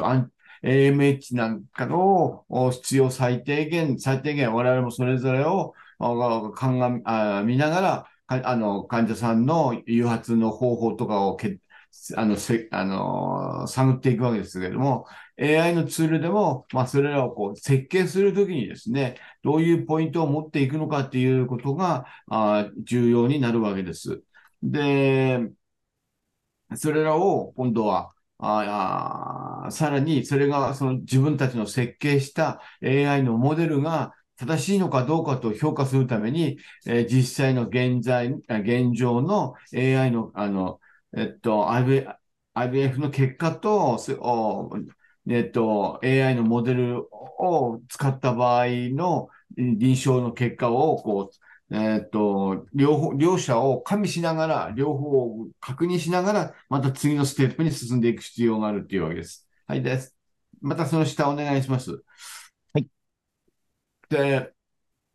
えー結果の予測ですけども、これも、こちらももし、えーっと、我々もおいろんな患者さんの個別のデータを参考にしながら、ある程度予測はできるわけですけども、実際には、この、年齢に基づいた、えっと、年齢だけではですね、なかなか、あ成功率の推定っていうのは課題評価したりできませんので、個別の、まあ、我々は実際に行っているような個別のプロファイルを用いて、そして、えっと、成功の可能性を見てみる必要があるっていうわけです。はい。またその下お願いします。で、その AI のモデルなんですけども、AI のモデルは、えっと、個別化された定量的な成功の予測は AI によってか確かに、まあ、ある程度は可能であると。で、臨床結果で違法のコンセプト不可欠な側面があるので、AI の解析がをお参考にですね、と年齢、AMH、それから、えーアントラルフォリクルの数、それから、あそれらを、えー、っと、くかあ加味したようなあ正確なアルゴリズムをトレーニングして、機械にトレーニングさせてですね、AI ベースのあの予測モデルを使って、患者さんの期待値、それから否定的な結果、感情的なこれも二つの側面が重要な意味を持っているというわけですね。で、まあ、あの、二つの側面って、いろいろインフォームドコンセプト、それから成功や多体のリスク、それからを含んだような説明にですね、えー、まあ、訴訟の可能性に対する保護を、まあ、AI 化を用いることによって、ある程度はできるんじゃないかなというような、こう、あの、ことです。ただ、年齢のみでは、の、そ、あの、では、あの、大きなあの変動が出てきますので、それうんと必要であるという、あの、いろんな個別のプロトコールが必要になるというわけですね。で、またその下をお願いします。で、な、その下をお願いします。で、まあ、この後、誘発後、我々が言ってるような、あの、誘発の方の初回投与ですね。それらを自動的に、まあ、AI ですと、あの、えー、っと、決めることができまして、医療者の、あの、今まではですね、えー、医療者の主観と専門知識に基づいて認証医が決定してて、まあ、今までは我々はか、あの、ある程度予測を見て、で、えー、っと、実際には、あ適正なアプローチで効率的な域値を上回ったり下回ったりするように投与されるリスクがあって、えー、多い方が良いとは限られませんし、OHSS になる可能性もあるし、薬剤費の増加という2つの臨床的リスクを伴っているわけですね。で、まあ、えっと、AI を用いることによって、えー、実際の個別化の投与はコストを削減して OH のリスクを低減することができると。で、種例とかでは、あ卵巣刺激に関しては、推奨事項が84項目ぐらい、まあ、あって、で、卵巣の刺激に関しては7項目の推奨事項。下垂体性コナトミ卵巣刺激に対して40の、え、の推奨事項があるので、体重、AMH のレベル、それからいろんなあモノグラムのベースのツールがゴナの投与量を決めていくんですよっていうわけですね。えー、で、またその下、あ、次お願いします。で、初回投料容量なんですけども、あと、AI のモデルでではですね、えー、っと、えあの、個別の投料を個別化し、投与、ゴナドゴナトロピンの投与量を個別化して、えっと、えー、医療者のある程度歯科に基づいて投与量を増やすことを可能にしていると。まあ、最低限の投与量ですね。えっと、それで、えあの、FSH の量とか、それから、あ例えば、ある研究者で、ある研究では AI を用いた卵巣刺激ホルモン、FSH の投与により、最適量でない FSH を投与された患者と比較して、開始 FSH、あいうあ FSH が10単位少なくて、そう FSH が195少ない、少ない量で、え、っと、M2 キラー氏が平均1.5個多く、全角気配が1.2多く、使用可能な配合本が0.6多く報告された。有効の改善と言えませんけども、まあ、これぐらい少しぐらいだ、多少、あまあ、AI を用いることによって、えっと、えー、項目をこう最小限のあの、F、あのゴナトロピンの量で済みますよ。しかしまたこれは AI のアルゴリズムはまあ初期の段階であって、最終的に出生児出産率もあ必生児出産率を出すようなあ、えっと、プロトコールを決めていく必要があるっていうわけですね。はい。またその下をお願いします。で、まあ今度はえっと、現在の実際のモニタリングでは、まあ、我々は実際には、アトラフォリコールを見ながら、いろいろ卵巣の刺激をこう決めていって、どれぐらいやるかっていうのを、あ臨床医が、その患者さんの、えっと、個別的に対応して、実際にはやっていくわけですけども、えっと、えー、で、それを AI モデルにすればですね、じゃあその、またその下をお願いします。AI のモデルにすれば、えっと、これがじ、まあ、患者さんのある程度の、えっと、データを入力して自動化ししてい、えー、くことができるので、えっと、標準的なスケジューリングのと、強化することができて、二つ目のアプローチは、刺激前のデータで、えー、っと、対面診療して、個別化して回数の削減するために、評価されている。まあ、要するに何回も、あの、クリニックや病院に来る必要はない、なくなるんじゃないかと。で、かえっと、AI のモデルがですね、回数の限られ、回数のモニタリングをこう最小化して、で、あとはトリガーの予測、乱指数の予測なんかにも役立つんではないかと。そして AI が治療の質を損なうことなく、IVF 刺激中のライン回数も減らすことを可能にしているっていうわけですね。はい。じゃあその下をまたお願いします。で、トリガーの日の決定をですね、えー、っと、卵巣刺激のクリニックで大体、今は、えー、っと、実際には卵胞径が、最大の卵胞径が16から22ミリとか、まあ、いろんなことがありますが、それらが、まあ、あ1個から3個まで、まあ、2個以上のが、あを決めていって、その E2 の値とかを見ながら決めていくわけですけども、トリガー、まあ、まあ、時にはトリガーが早すぎたり、遅すぎたりする場合には、成熟卵子数を最大化する機会を失う可能性もあるかもしれないと。で、よってですね、受精率が低い可能性があることも、その予測に、えーえー、大きく異なるあ予測不可能なスケジュールをラボに強いることになるかもしれないというわけですね。で、またその下をお願いいたします。で、AI のモデルの場合にはですね、えー、っと、AI のモデルの場合には、えっと、これらのワークフローを最小限にして、えっと、最大限のストラジオレベルと 3D の超音波で卵胞体積を測定して、理想的なトリガー日を特定し、卵子、卵子の数ですね、採卵の数を予測することができるんじゃないかというわけです。またその下をお願いいたします。で、実際に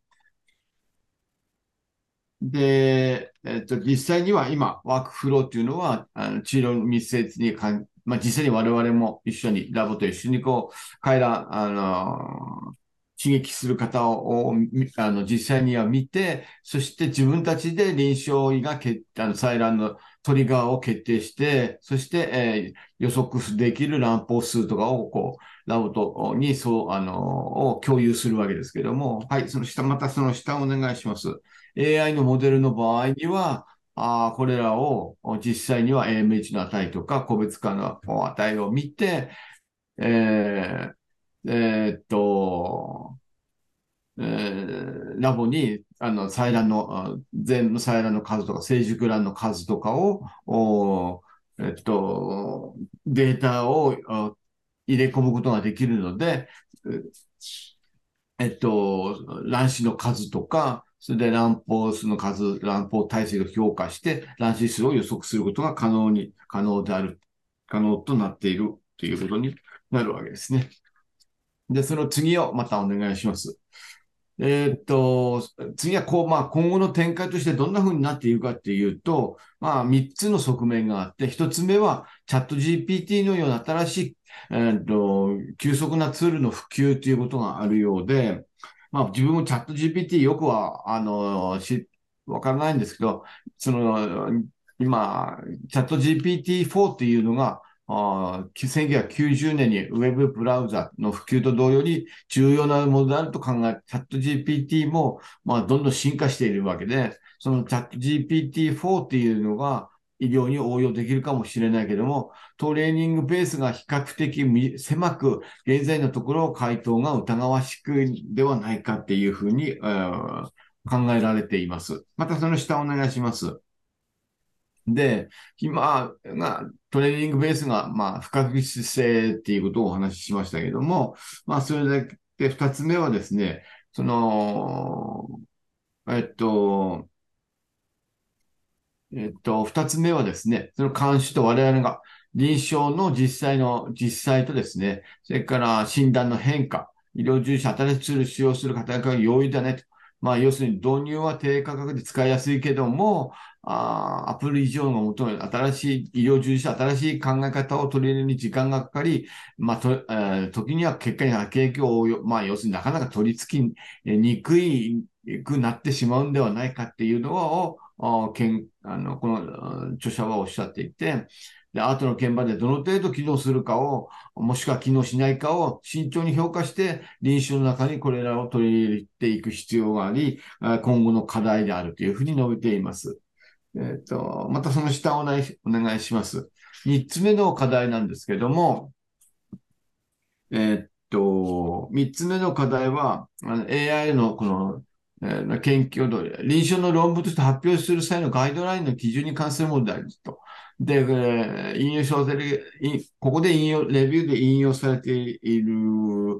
研究は、主に記述的な、なものであり、様々な議会学習を用いたトレーニングと研修に焦点を当てたものである。責任ある臨床の実施には、アイディア、デバイスの裏付けとなる質の高い文献やエビデンスが必要で、まあ、たくさん、まあ、え、っと、論文があって、まあ、えー、非常に、有効な質の高い論文もあれば、あまりそうでないのもあるわけですね。で、それらを、まあ、あどの、どの論文をその AI の中に入れるかということもあの非常に重要になってくるんじゃないかと。で、まあ、スピリット、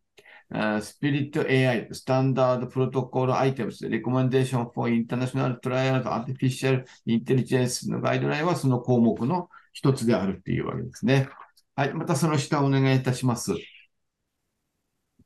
えー、っと、まあ、結論ですけども、結局、どのような AI システムであっても、えー、臨床ケアツールのツールボックスに追加することは容易ではなく、時間を要すると。アートの、アートへの AI の統合も例外ではないと。このツールが具体的にどのような付加価値をもたらして不妊症、不妊治療患者のケアを変えていくかを探るプロセスはまだ極めて初期の段階にあるというわけで、まだ、まあ、まだ初期の段階でっていうわけですね。で、デジタルツールの初期段階、まだ、えっと今、今の現状ですね。それらがケアやワクチンどのような影響を与えることができるかを理解するまでに、えー、かはまだ不明である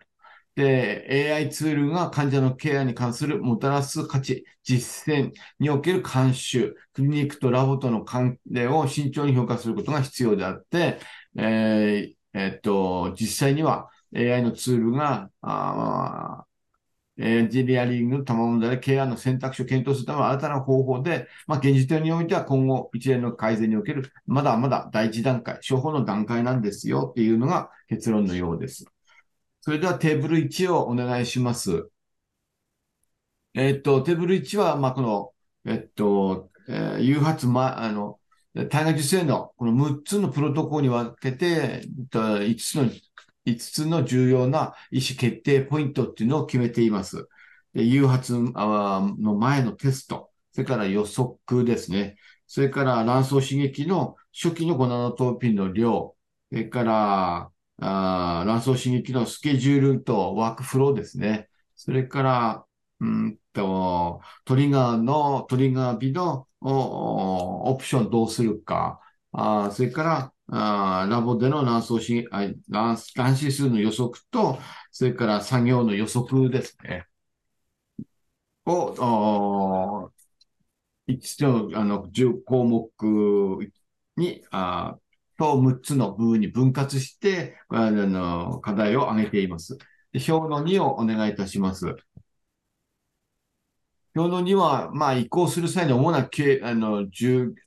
考慮事項ということなんですけども、まあ、キーポイントみたいな感じですね。一つは、まあ、主義ですよね。えっ、と、オーバーチームで決定すること、それからコストの予測、それから家業が改善されていて、より、えー、主義的にやりやすいもの。それから、えっ、ー、と、培養の、カルチャー、培養の方法ですけども、チームで必要なもの、それからデジタルの環境が実践と合っているかどうか、それから道具の使用はどうか、ラボとクリニックのサポートはどうなっているか、最後は、あまあ、ああの、生産物の、プロダクトのメンテナンスですね。で、えっと、月別の価格がどれぐらいになるか。それから、エビデンスベーストメディスンですよね。EMRNA の相対性的にどうなっているのか、機械学習はどうなっているのかっていうような、まだまだ課題があるわけですね。そして、えー、っと、あの、意思を改善するために、えー、えー、これらを最新のデータベースで解析していく必要があるので、まあ、それらを文献的な考察とか、あの、どういうふうにしてそれを維持していくかという課題が残っ、えっと、人工知能には残っていて、えっと、まあ、主義、培養、それから、あとクリニックでの実際を加味したものが必要で、AI があ今のところまだ初初期段階でですけども、まあ、ある程度、まあ、これから取り入れていかれるようになって、えっと、患者さんのインフォームドコンセントとかカウンセリングにも、あ入ら、あ誘発前に、えー、示すことがある程度できるようになるかもしれないっていう、あの、論文でした。僕は今日は以上です。ありがとうございます。では、吉田先生、本日もありがとうございました。ありがとうございました。どうも。それでは、え続きまして、横田先生お願いしてもよろしいでしょうか？はい。えっと、この論文はですね、あの、えー、子宮内膜の厚さはですね、えー、まあ、カットオフ値、まあ、あ昨年私が読んだ論文で、カナダの膨大な量の症例を集めてやったのが、あ7ミリ、まあ、凍結肺の場合は7ミリ以下をキャンセルすべきだというような内容の論文でだったんですけども、新鮮肺は10ミリ以下をキャンセルぐらいになってたんですね、その論文はね。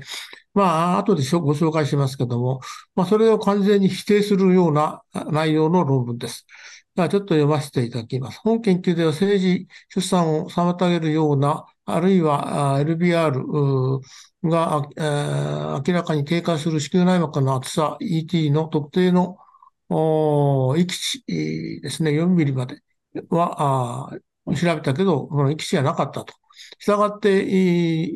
内膜圧が 7, 7ミリ未満である場合に配色キャンセルするという一般的な実践は適切でない可能性があり、心理的、経済的負担、複数回のモニタリングを行うサイクルにかかる直接的、間接的費用も含まれる。が増大するため、患者にとって、えー、最善の選択でない可能性があると。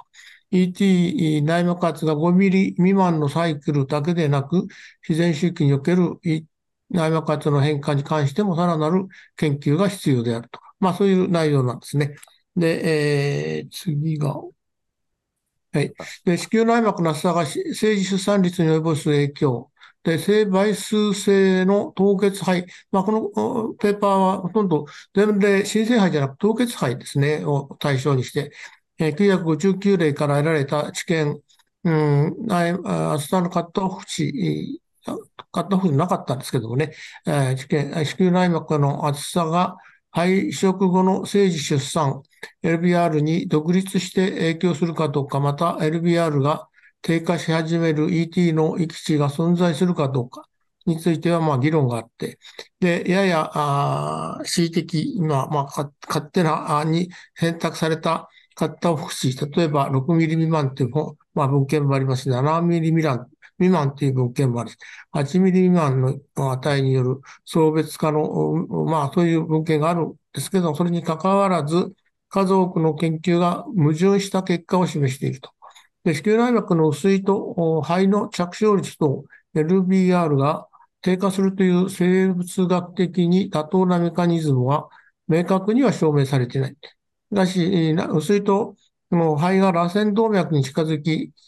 酸素濃度が高くなり、肺の発育に悪影響を及ぼすという説はあると。しかし前、前向きの研究のメタナリシスでは、子宮内膜が薄いことによる妊娠率の優位な低下は報告されておらず、そのような悪影響を存在するかどうか、また生物学的メカニズムについては依然として議論の余地があると。本研究では、単一正倍数性凍結配縮、まあ、正倍数、全部、うーん PGTA でやってるんですね。で、正倍数性のサイクルにおいて、えー、内膜圧が LBR に及ぼす独立した影響を評価することを目的としたと。まあ、具体的には、内膜圧と LBR の間には、線形関係、まあ後でお示ししますけど、LBR が優位に低下する基地はあるのか、より高い LBR と関連する内膜圧の最適範囲があるのか、あという疑問について調査をしたというですね。で、研究目的は、内膜の厚さは肺移植の政治出産率に独立して影響するかどうかを検討すること。資料向き研究、私立の生殖保護医療センター。この、UA、この論文は UAE、ドバイからの論文です。で、えー、対象は生倍数性単一凍結配色959例。から凍結剤、肺盤保移植ですね。から肺移植あたりの政治出産率を評価項目しています。で結果としては、条件付き密度プロットまあ、これ後でまた紹介します。ET と LBR の間の線線形関係も LBR が明白に低下する域値もも示されなかったということですね。から、ROC 曲線解析では LBR に対する ET の予測値は示唆されなかった。で、曲線の下の面積の値は全移植、ホルモン補充周期での移植、及び自然周期での移植で、それぞれ0.55、0.54、0.54で、まあ、差がなかったということですね。から年齢と肺の質、栄養外肺用、政権日、BMI 及び ET を考慮したロジスティック回帰分析では LBR に対する、えー、ET の独立独立した影響は示唆されなかったと。まあ、結論としては、政治出産を妨げる、あるいは LBR が明らかに低下する ET の域値が確認されなかったと。ET が7ミリ未満の場合に配色をキャンセルするという一般的な実践的ではない可能性がある。ではない可能性があった。ET によって配色の実施が変更されることのない前向き研究によってより質の高いエビデンスが得られると思われると。で、これがテーブル1で、えー、患者の特性ですけども、まあ、まあ、これはまあ、あの、1回目、最初の周期の女性が621で、あの、リピート反復した女性が、あ152で338サイクルですね。で、まあ、年齢とか、BMI とか、あ原発製粉とか、まあ、差がないんですね。えー、から、AMH も2.4、2.8、から内膜の差も平均では7.4、7.3、えー、まあ、プログラムサイクルが67.8、421、こちらが223、からナチュラルサイクルが215ですね。まあ、それだけですね。で、これが、まあ、あいわゆる条件付き密度プロットってですね、こういうのをね、ココンディショナルデンシティプロットっていうらしいんですけどね、この赤いところがライブバースで、白いところはののライブバースね。で、これはまあ、両方と合わせたものが、プログラム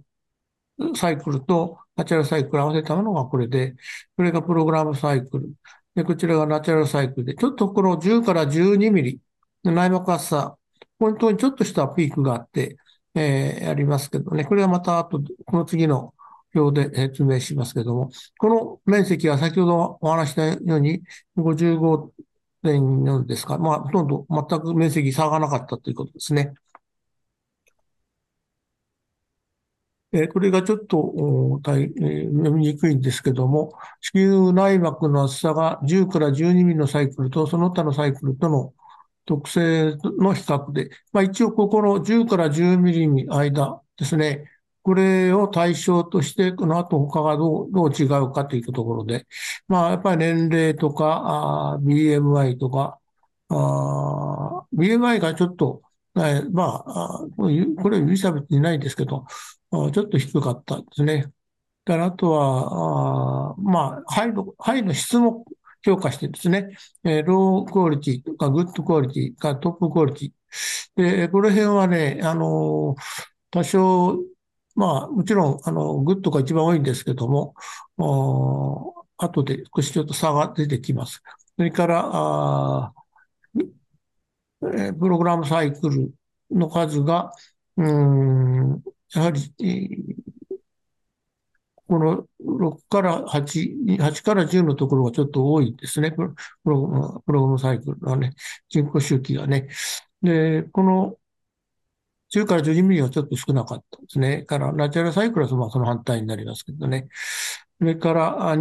クリニカルプレグナンシーは、やはりここが若若干高いんですね。まあ、まあ、この A, A って印ついてるのは、5%の有意差があるということなんですけども、えー、まあ、後で、まあ、これを、まあ、ちょっと少し、こちらだけが高い。あとは変わりがないですね。みんな同じで50、57、56。こっちのライブバースも変わりない。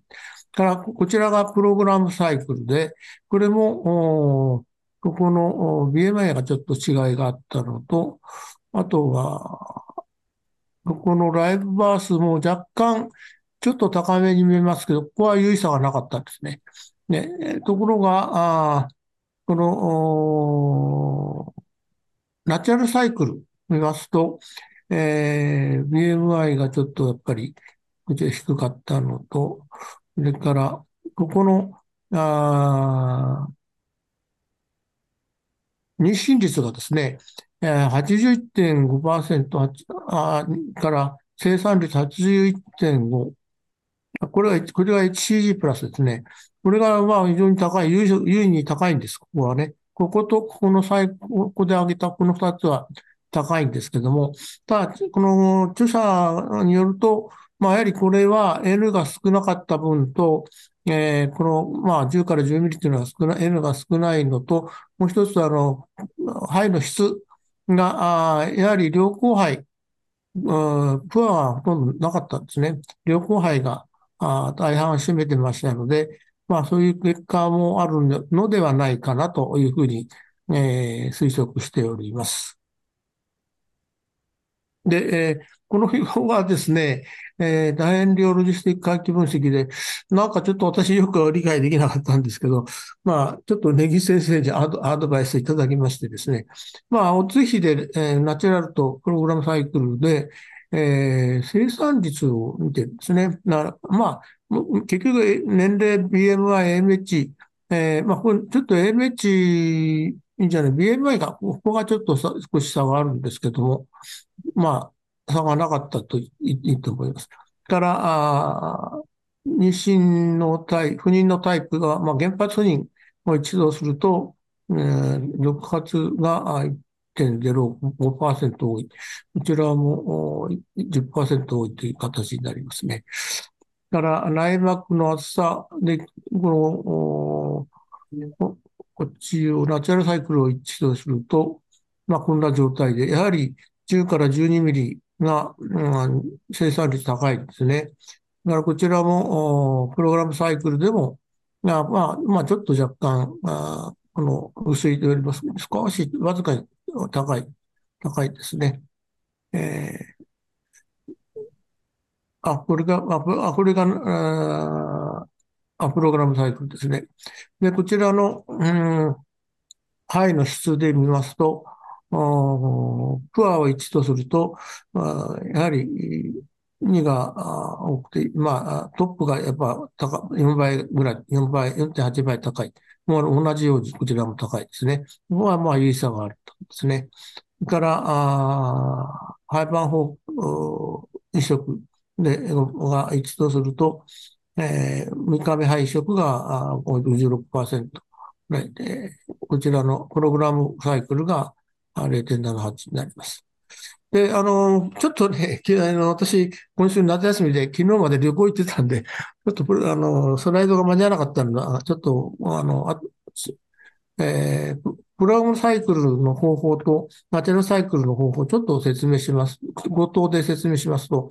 プログラムサイクルは Day2 あるいは Day3 よりエストラデダイオールのバレレイト、まあこれプロギノーバだと思うんですけどね、4ミリ1日でスタートして、デイ4より6ミリに増量し、で、そのまま継続して、10日目から16日、デイ16日、えーね、子宮内に、まあ、水が溜まってないこと、ランプ圧がないこと、排卵、自然排卵がないことを確認して、P4 の秩序ですね。ねこれ100ミリ。これがルティナスかなと思うんですけど、まあ、僕は書いてなかったですけど、その夜に投与して、その次の日から朝昼晩、100ミリ朝昼晩投与して、えー、P4 投与から120時間後に、えー、はい、配色をしたということですね。あと、ナチュラルサイクルは、あエコーでランパーチェックをモニターしながら LHE2P4 を測定し、排卵時を決めたと。排卵は LH サージが上昇後、E2 レベルの減少と P4 値が1.5以上になった場合のを排卵日としたと。で、その日の夜から P4 のやっぱり100ミリ投与し、この発電周期も窒座薬、投与しています。で、排卵後5日目に配色をしましたと。まあ、それからあと、この論文のストレングスは、あまあ、とりあえずユープロイド、まあ、正常性媒質性の肺を移植した最大規模のスタディであるということですね。えー、それとあとは、まあ、凍結肺か、えー、決めてやったことということがいいですね。から、女性の年齢とか、肺のグレードも考慮してっていうことは、まあ、あいいことなただね、流産率がここつけなかったんですけどね、えー、からあとリミテーションとしては、レトロスペクティブなスタディであるということと、内膜圧を測定する日がまあ、若干ちょっと1日前に測った人もいるけども、実際に1日のズレっていうのはもう0.1ミリ以内で、大きな差、あの結果的にはけ大きな差はなかったと思うと、うん、書いてありました。それと、次の、えーまあ、これがですね、昨年私が読んだあ論文で、カナダのえ、論文で、えー、もうすごい4万3383周期、新生肺、それと凍結肺5万3377周期だった、まあ、非常に大規模なあ論文で発表なんですけど、ここでいくと新生肺だともう10ミリか、もう猶予を持って妊娠率下がるからダメだと。だから凍結肺は7ミリかはダメだと。いう結論なんですけど、ただここで、まあ、この新生杯は、この著者らが言ってるのは、その、しまあ、E2 レベルがちょっと上がってるようなケースもあるので、まあ、やはり、ちゃんと正確に測るには凍結肺で調べた方がいいだろうということで。で、ただ、ここはちょっとこの論文の問題点は、流産率がめちゃくちゃ高いんですね。えー、これがもう、薄いともう46から、まあ、6ミリ未満の62%になってる。まあ、妊娠率は6から6ミリ台でも22%出産してますから、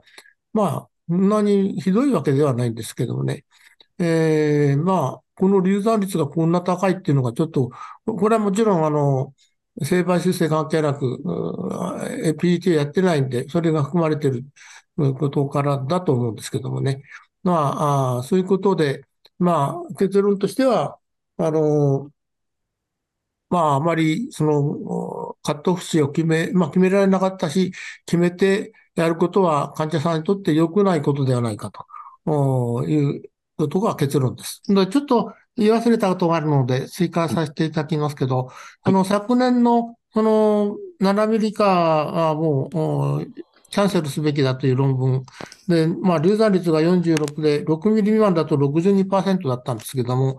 今回私が読んだ論文では、その PTA をやってますので、ほとんど流産率は明らかに出てなかったんですけども、妊娠率と生産率の差が、まあ、ほんのわずか10%ぐらい以内しかないんで、そこはだから、あ私は薄く、薄くなると、流産率が上がるものだとずっと思ってたんですけども、今回はこの PTR とその差がないので、流産率高く、決して高くないので、それが原因ではない、薄いのが、薄くて流産になるんではないんだなっていうのが分かりました。これちょっと追加させていただきます。以上です。それでは、よかったですね。本日もありがとうございました。あありがとうございます。それでは、え、プロフェヨータさん、本当にありがとうございます。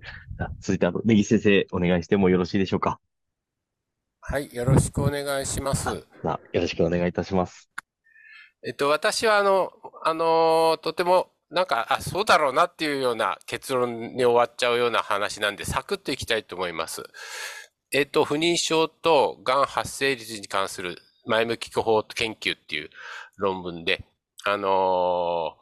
ありまして、まあ、あの、ベースライン時、まあ、スタート時から2年ごとにこう、不妊症の、あの、あのー、あ、じゃあ、2年ごとに追っかけてってですね、が、発がん状態がどうなるかっていうのを見たもんで、えっ、と、10万人のかあの、女性を追っかけてます。で、あの、評価項目はですね、あの、カルテレビューから肥満のがんと非肥満のがんに分けてですね、がんの発生率を見たもんです。えっ、と、肥満のがんっていうのは大腸がん、胆のがん、腎臓がん、えっ、と、多発性骨髄腫、腎臓がん、膵臓がんと、まあ、こうあって、まあ、婦人科的には内膜がん、卵巣がんと、閉経後、乳がんと、あとその他が非肥満がんということになってます。で、これを見ますと、えっ、ー、と、2万6千例中、あ、2万6千例が不妊を報告したということですね。これは、えっ、ー、と、214万9千人、一年の追跡期間です。まあ、あの、患者さんとしては10万人ですけども。で、その中で2万6千人が不妊を報告して、あと、全体で6900人が春巡がんが見つかったということであります。で、不妊を報告した女性は、不妊の起用がない女性に比べて、がんのリスクが高かったっていうことで、ハザードレーシュが1.07。で、肥満関連のやつが、あの、高くて1.13と。非肥満群は、あの、ハザードレーションで0.98と、そんな高くないんですね。で、肥満関連でも、あの、生殖器がん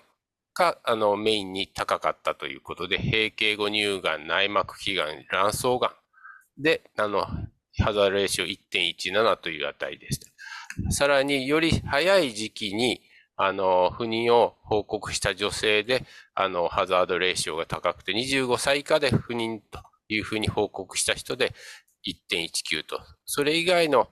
26歳以上の人は、あの、優位な差はなかったんですね。これだけです。そういうわけで、まあ、結論から言うと、不妊症の起用は、肥満関連の生殖器がんの発生リスクと関連している可能性があるということです。で、あの、まあ、不妊の病態整理として、このインシュリン抵抗性アンドロゲン過剰症や慢性炎症が挙げられると。で、これっていうのは、あの、がんのリスク因子としてももうすでに確立したもんであるから、あの、不妊の起用がある人は、がんのリスクが高いはずだということで、あの、今回調べたと。26年間のフォローアップということでやってます。で、これは、まあ、あの、省略させて、不妊症の起用起用がある人ない人で、あの、ああの、妊娠歴が、あの、が、不妊症の人は、あの、ぬるパラの人が多いということですね。あと、これちょっと排卵障害が多いということをあの言ってます。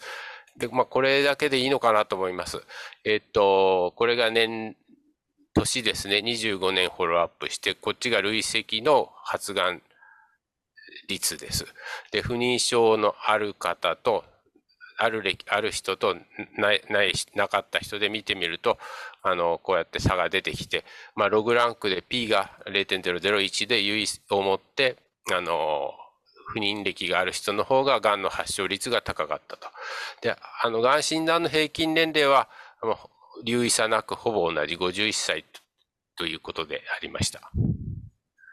で、これはあの、あの、あのですね、ハザードレーションですね、を見たもんです。不妊症がある群、ない群、ある群、ない群で見たもんで、これがトータルで、このオベスティ関連のがんとオベスティと関連ないがんを見たもんです。で、あの、ここにモデル1234ってありますけど、ここにそういう、それの、あの、詳細が詳しく書いてありますけど、まあ、ここは省略させていただいて、まあ、あの肥満関連のがんの中ででは不妊症があると、あの、ハザードレーションが1.13。ね、このどのモデルにおいても優位に、あの高いということですね。で、トータルで、ノーベスティに関しては、あの、逆に不妊の方がハザードレーションは1切ってるんですけど、まあもちろんこれは優位差がないということで、2軍間で差はないと。いうことです。で、トータルインベーシブキャンサー、この2つ合わせたもんでは、まあ、モデル2と3で、あの、優位に持って、あの、ハザードレーションが高くて、まあ、あの、文章の中では1.07だから7%がんのリスクが高いというふうにあの表現しています。これが省略します。これも、あの、サプリメントでなんですけど、これ、あの、メディア、メディエーションアナライシスって言って、あのあのまあ、ここで不妊症があると癌が増えるかどうかっていう、これ直接的な効果ですね。これを、あの、直接効果って言って、あとはここにパリティとか、あの、初産時の年齢が、あの、高いとか、あの、それが、あの、間接的にこれ影響するだろうという間接効果と。この二つ、直接効果、間接効果を足して、あの、トータル総合効果っていうのが、このメディア、メディエーションアナライシスっていうものらしいんですけど、まあ、これを見ると、うんと、がん、あの、がんで、あの、肥満関連のがんでは、このメディアン効果がですね、あの29.7%って言って、これは論文のあの言葉を借りると、初産の年齢とパリティによってがんのリスクが29.7%上昇するということで、この効果がですね、29.7%のがんの上昇率につながるということを示しています。それを見ると、あの、ガイネコロジックな、あの、オベシティ関連がんでは35.8%が、この、うんと、パリティと初産時の年齢が高いと。パリティが、あの、少なくななくて、初産時の年齢が高いとこうやって上昇するんだよということですね。ポストメネテーザルブレストキャンサーも39.2%の上昇があると。オバリアンキャンサーも、エンドメタリアルキャンサーも高いと。まあ、はっきり言ってこのエンドメトリアルキャンサーとか卵巣がんは、あの、当然上がるだろうなっていうのは、あの、特に体がんなんかは学生の、学生でもそ知ってるような話だろうなと思いながら読んでました。で、これが、あの、やはりハザードレーションなんですけど、あの、不妊のヒストリーが、が25歳未満と26から30、30以上で、あの、あの、どうかっていうのを見たもんですけど、ここで有意差があったのは、避妊のヒストリーがない人に比べて有意差があったのがですね、あの、この25歳未満と、あ、以下とかの群ということになってます。逆にここの、あの、ノンオベスティリレートキャンサーでは25歳以下で0.8ハザードレーション0.8だと逆に低くなってるんですけどね。まあ、これは置いといて、ここだけですね。つまり25歳以下で不妊を経験すると、肥満が、がんのリスクが約19%上昇するというふうに本文には書かれています。まあそういうわけで、あの、まあ、期待通りの結論だなと思うんですけど、あの、29年間に及ぶ、あの、ラージプロスペクティブコホートスタディであると。いうことで、不妊歴は春巡がんのリスクが高くなることと関係あるということです。ただ、以前の研究では不妊症の起用がある人と一般人口とでは比較したい、発がん状態を比較した一定な結論は出てなくて、あの、こういう大きな4つの、あの、研究があるんですけど、あの、まあ、ほとんど、あの、発がん率の比較は1、えっ、ー、と、インシデントレーションは1ですね。費用がある人と一般人口でですね、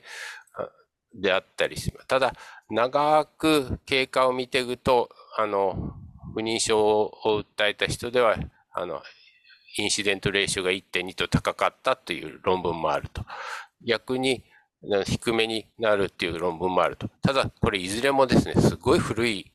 論文だなということを、あの、考察で述べてます。まあ、そんなわけで、あの、今回は、あの、規模がすごく大きくて長いこと見てるということで強みがあると。あと古い論文は、あの、不妊症の診断がちゃんとできてないんじゃないかということが書かれています。というわけで、不妊の履歴の関連が同定されたのは、ガイネコロジックキャンサーで、それは肥満とも関係したが、肥満と関連した、あの、ノンガイネコロジックキャンサーは不妊の起用とは関係は認めなかったというのが結論です。以上です。それでは、根岸先生、本日もお答えありがとうございました。ありがとうございました。ありがとうございました。